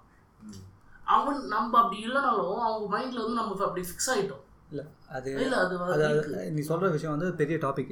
நீ சொல்ல தெரியுமா, இப்போ வந்து இந்த இந்த விஷயம் வந்து பாய்சனிங் ஆகுது, ரிலீஜியஸ் பாய்சனிங். இல்லை இல்லை பாய்சனிங் ஆகுது ரீசன் வந்து ரீசனா ரீசெண்டாக தான் நடக்குது. அதுவும் ஏன்னா அந்த சோஷியல் மீடியா நடக்குது, அதாவது ரேப்பிடாக நடக்கிற ரீசன் வந்து சோஷியல் மீடியா. நீ இதை பற்றி பேசணும்னா தனி பாட்காஸ்ட் தான் பேச முடியும். கரெக்ட். ஆனால் இது ஒரு பாயிண்ட் எடுத்துக்கலாம், ஒரு இதில் இதில் நான் ஒரு பாயிண்ட் எடுத்துக்கிறேன். அது என்ன அப்படின்னா, இப்போது ரிலீஜன் யூஸ் பண்ணி வந்து மக்களுக்குள்ள டிவிஷன் கொண்டு வராங்க. டிவிஷன்ஸ் அது கண்டிப்பாக கண்டிப்பாக கொண்டு வராங்க. ஆக்சுவலி நம்ம ஊரில் பேர் போன ஒரு விஷயமே வந்து டைவர்சிட்டி. ஆமாம், யூனிட்டி டைவர்சிட்டி தான். நம்ம வந்து இந்து முஸ்லீம் கிறிஸ்டின்லாம் எந்த பிரச்சனையும் இல்லாமல் ஒரு ஹிந்துஸ் கண்ட்ரின்ற மாதிரி மாறிட்டு வருது. அது எப்போ தெரியுமா, இந்த கடைசியாக வந்து ஒரு ஆறு வருஷம் முன்னாடி வந்து பார்த்தா நிறைய கேசஸ் ரிப்போர்ட்டிங் தட் பீஃப்னு நினச்சி வந்து ஆட்டுக்கறி கொண்டு போனவனை சாவடிக்கிறது, பீஃப்னு நினச்சி சாப்பிட்டவன் சாப்பிட்டான்னு சொல்லி பொய்யா சொல்லி அவனை போட்டு சாவடிக்கிறது. அதுக்கப்புறம் வந்து நிறைய விஷயம் வந்து பார்த்தோன்னு வச்சுக்கேன், அதாவது மற்ற ரிலீஜன் இருக்க மைனர் பொண்ணுங்களை வந்து செக்ஷுவலாக ஹராஸ் பண்ணி கொலை பண்ணிவிட்டு இப்போதையும் ஃப்ரீயாக தான் இருக்காங்க. ஸோ இது இந்த நேம் ஆஃப் ரிலிஜியன் தான் சொல்கிறேன். அதெல்லாம் அதுதான். ஸோ இப்போ இந்த இந்த மாதிரி விஷயம் பார்க்கும்போது ஒரு சில நேரத்தில் வந்து நம்ம ரிலீஜனே இல்லை வேணாம் விட்டு போயிடலாம். ஆக்சுவலி வந்து நம்ம நம்ம தமிழில் அவங்க கேள்விப்பட்டிருப்பது வந்து எந்த ஒரு மதத்தை சேர்ந்த சேர்ந்த ஒரு வார்த்தையும் இல்லை, பற்றற்ற வாழ்க்கையை வந்து வாழணும் அப்படின்னு சொல்லிட்டு. நீ வந்து பற்று ஒரு விஷயத்தில் ஜாஸ்தி ஆகிட்டுன்னு வச்சுக்கோங்க, பற்றே ஒரு விகாரமாக தான் பார்ப்பாங்க. விகாரம்னா இந்த ஆசை, கோபம், காமம், ஒரு லிஸ்ட்டில் வந்து பற்று அப்படிங்கிற ஒரு விஷயமும் இருக்குது. ஆனால் வந்து நம்ம வந்து நம்ம ஒரு ம ஒரு கடவுளோ இல்லைனா வந்து ஒரு ஒரு ரிலீஜனோ அது பேசினாலே பற்று அப்படிங்கிற விஷயம் ஆட்டோமேட்டிக்காக கூடவே வந்து ரொம்ப இமோஷனல் ஆகிடும். இப்போ நம்ம இமோஷனல் ஆகிட்டோம்னு வச்சுக்கோங்க, அடுத்த சட்டையை பிடிச்சிருவோம் நம்ம ஆப்ஷன் சொல்லிட்டோம் அப்படின்னா. இதே இதே ஒரு விஷயம் வந்து அப்துல் கலாம் வந்து யுனோ யுனெஸ்கோவில் வந்து பேசும்போது அப்துல் கலாம் வந்து ஒரு இஸ்லாம் வந்து, ஆனால் அவர் அவர் சொல்கிற விஷயம் வந்து பார்த்தீங்கன்னா யாதும் ஊர் யாவரும் கேள்வி. இது யார் சொன்னார்னா மூவாயிரம் வருஷத்துக்கு முன்னாடி கவிஞன் பூங்குன்றனார் இந்த விஷயத்த வந்து சொன்னதாக அந்த விதத்தில் சொல்கிறார். அதாவது எல்லாருமே என் எல்லா எல்லாருமே என் பிரதர்ஸ் சிஸ்டர்ஸ் எந்த ஊரில் இருந்தாலும் சரியா எங்கே இருந்தாலும் என் சகோதரர்கள் அப்படின்ற மாதிரி அவர் சொல்ல வர்றார். இது வந்து பார்த்தோம்னா அதுதான் வந்து டை அதுதான் நம்ம எதிர்பார்க்குறோம்.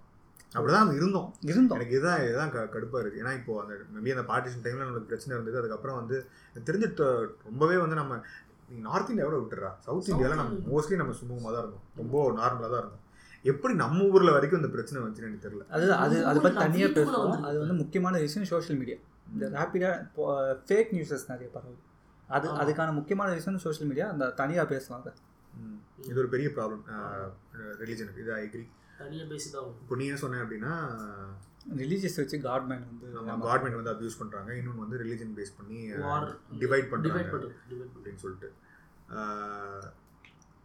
நானும் டோட்டலாக அக்ரி பண்ணுறேன். ஏன்னா வந்து இப்போ நான் என்ன சொல்கிறேன் சொல்ல வரேன்னா ரிலீஜன் வந்து பாசிட்டிவ்ஸ் நிறைய இருக்குது. ஏன்னா வந்து ஃபஸ்ட்டு ரிலீஜன் வந்து கொண்டு வரும்போது எப்படின்னா வந்து நம்ம அந்த டைமில் வந்து ஒரு கண்ட்ரிங்கிற லெவல்லலாம் நம்மளுக்கு வந்து ஒரு ஸ்ட்ரக்சர் இருந்திருக்காது.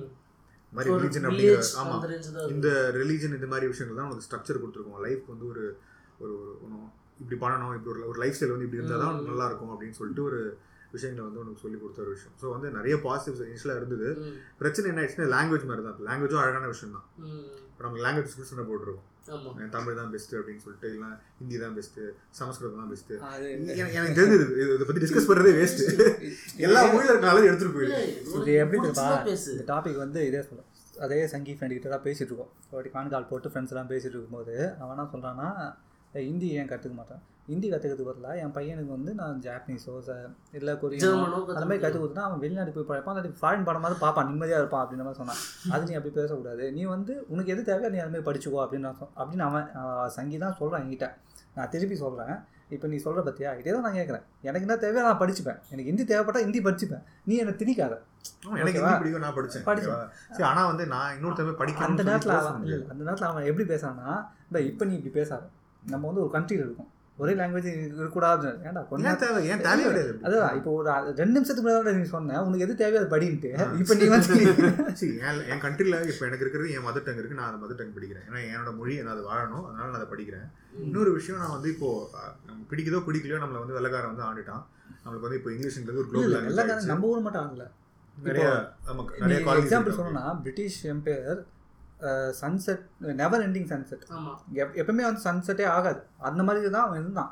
ஸோ அதனால நீ வந்து இங்கிலீஷ் வந்து யூனிவர்சல் லாங்குவேஜாக ஆகி ஆயிடுச்சு. ஸோ வேறு வழியில் நீ வந்து படிக்கிற படிக்கிற விஷயமும் இங்கிலீஷில் இருக்குது. ஸோ அதனால ஒரு செகண்ட் லாங்குவேஜ் நம்ம இங்கிலீஷில் படிக்கிறோம், விச் இஸ் ஃபைன்.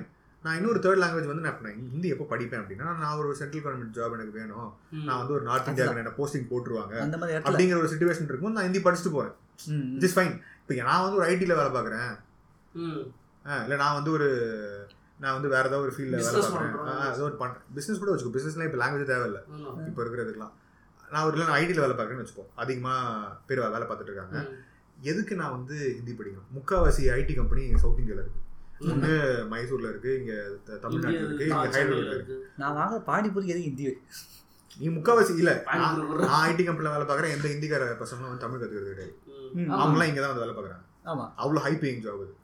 அப்படிங்கும் போது அவங்க சர்வே பண்றாங்க. சரி, அவங்க கத்துக்கணும் நான் சொல்லவே இல்லை, அதுவே வேண்டாம். அவங்க அவங்க இஷ்டம், அவங்க நாம யாரும் திணிக்கல, அவங்களோட இஷ்டம். அது மாதிரி இப்போ அவங்க கஷ்டப்பட்டு அவங்க இங்க வந்து வாழ்ந்துட்டு போயிடுறாங்க. ஸோ அது மாதிரி அந்த அந்த டாபிக் வந்து ஒரு பெரிய டாபிக் நான் சொன்னேன். இது இதுவும் தனியாக பேசலாம். ஏன்னா இது வந்து எதுக்குன்னா இப்போ வந்து ஒரு அந்த டைம் பிரிட்டிஷ் போயிட்டுக்கு அப்புறம் இந்தியான்னு யூனிட்டி பண்ணும்போது சில சில வார்த்தைகளை சொல்லி தான் நம்மளை வந்து ஒன்று சேர்த்தாங்க. ஓகேவா, ஹைதராபாத் சேராதுன்னாங்க, அதை வந்து வலுக்கட்டாயமாக சேர்த்தாங்க.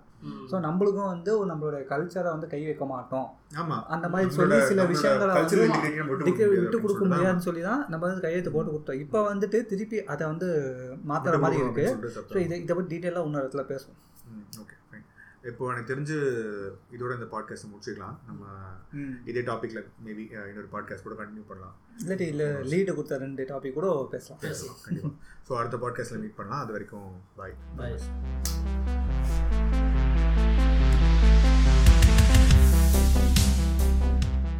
உங்கள் பாட்காஸ்ட் கேட்டதுக்கு ரொம்ப நன்றி.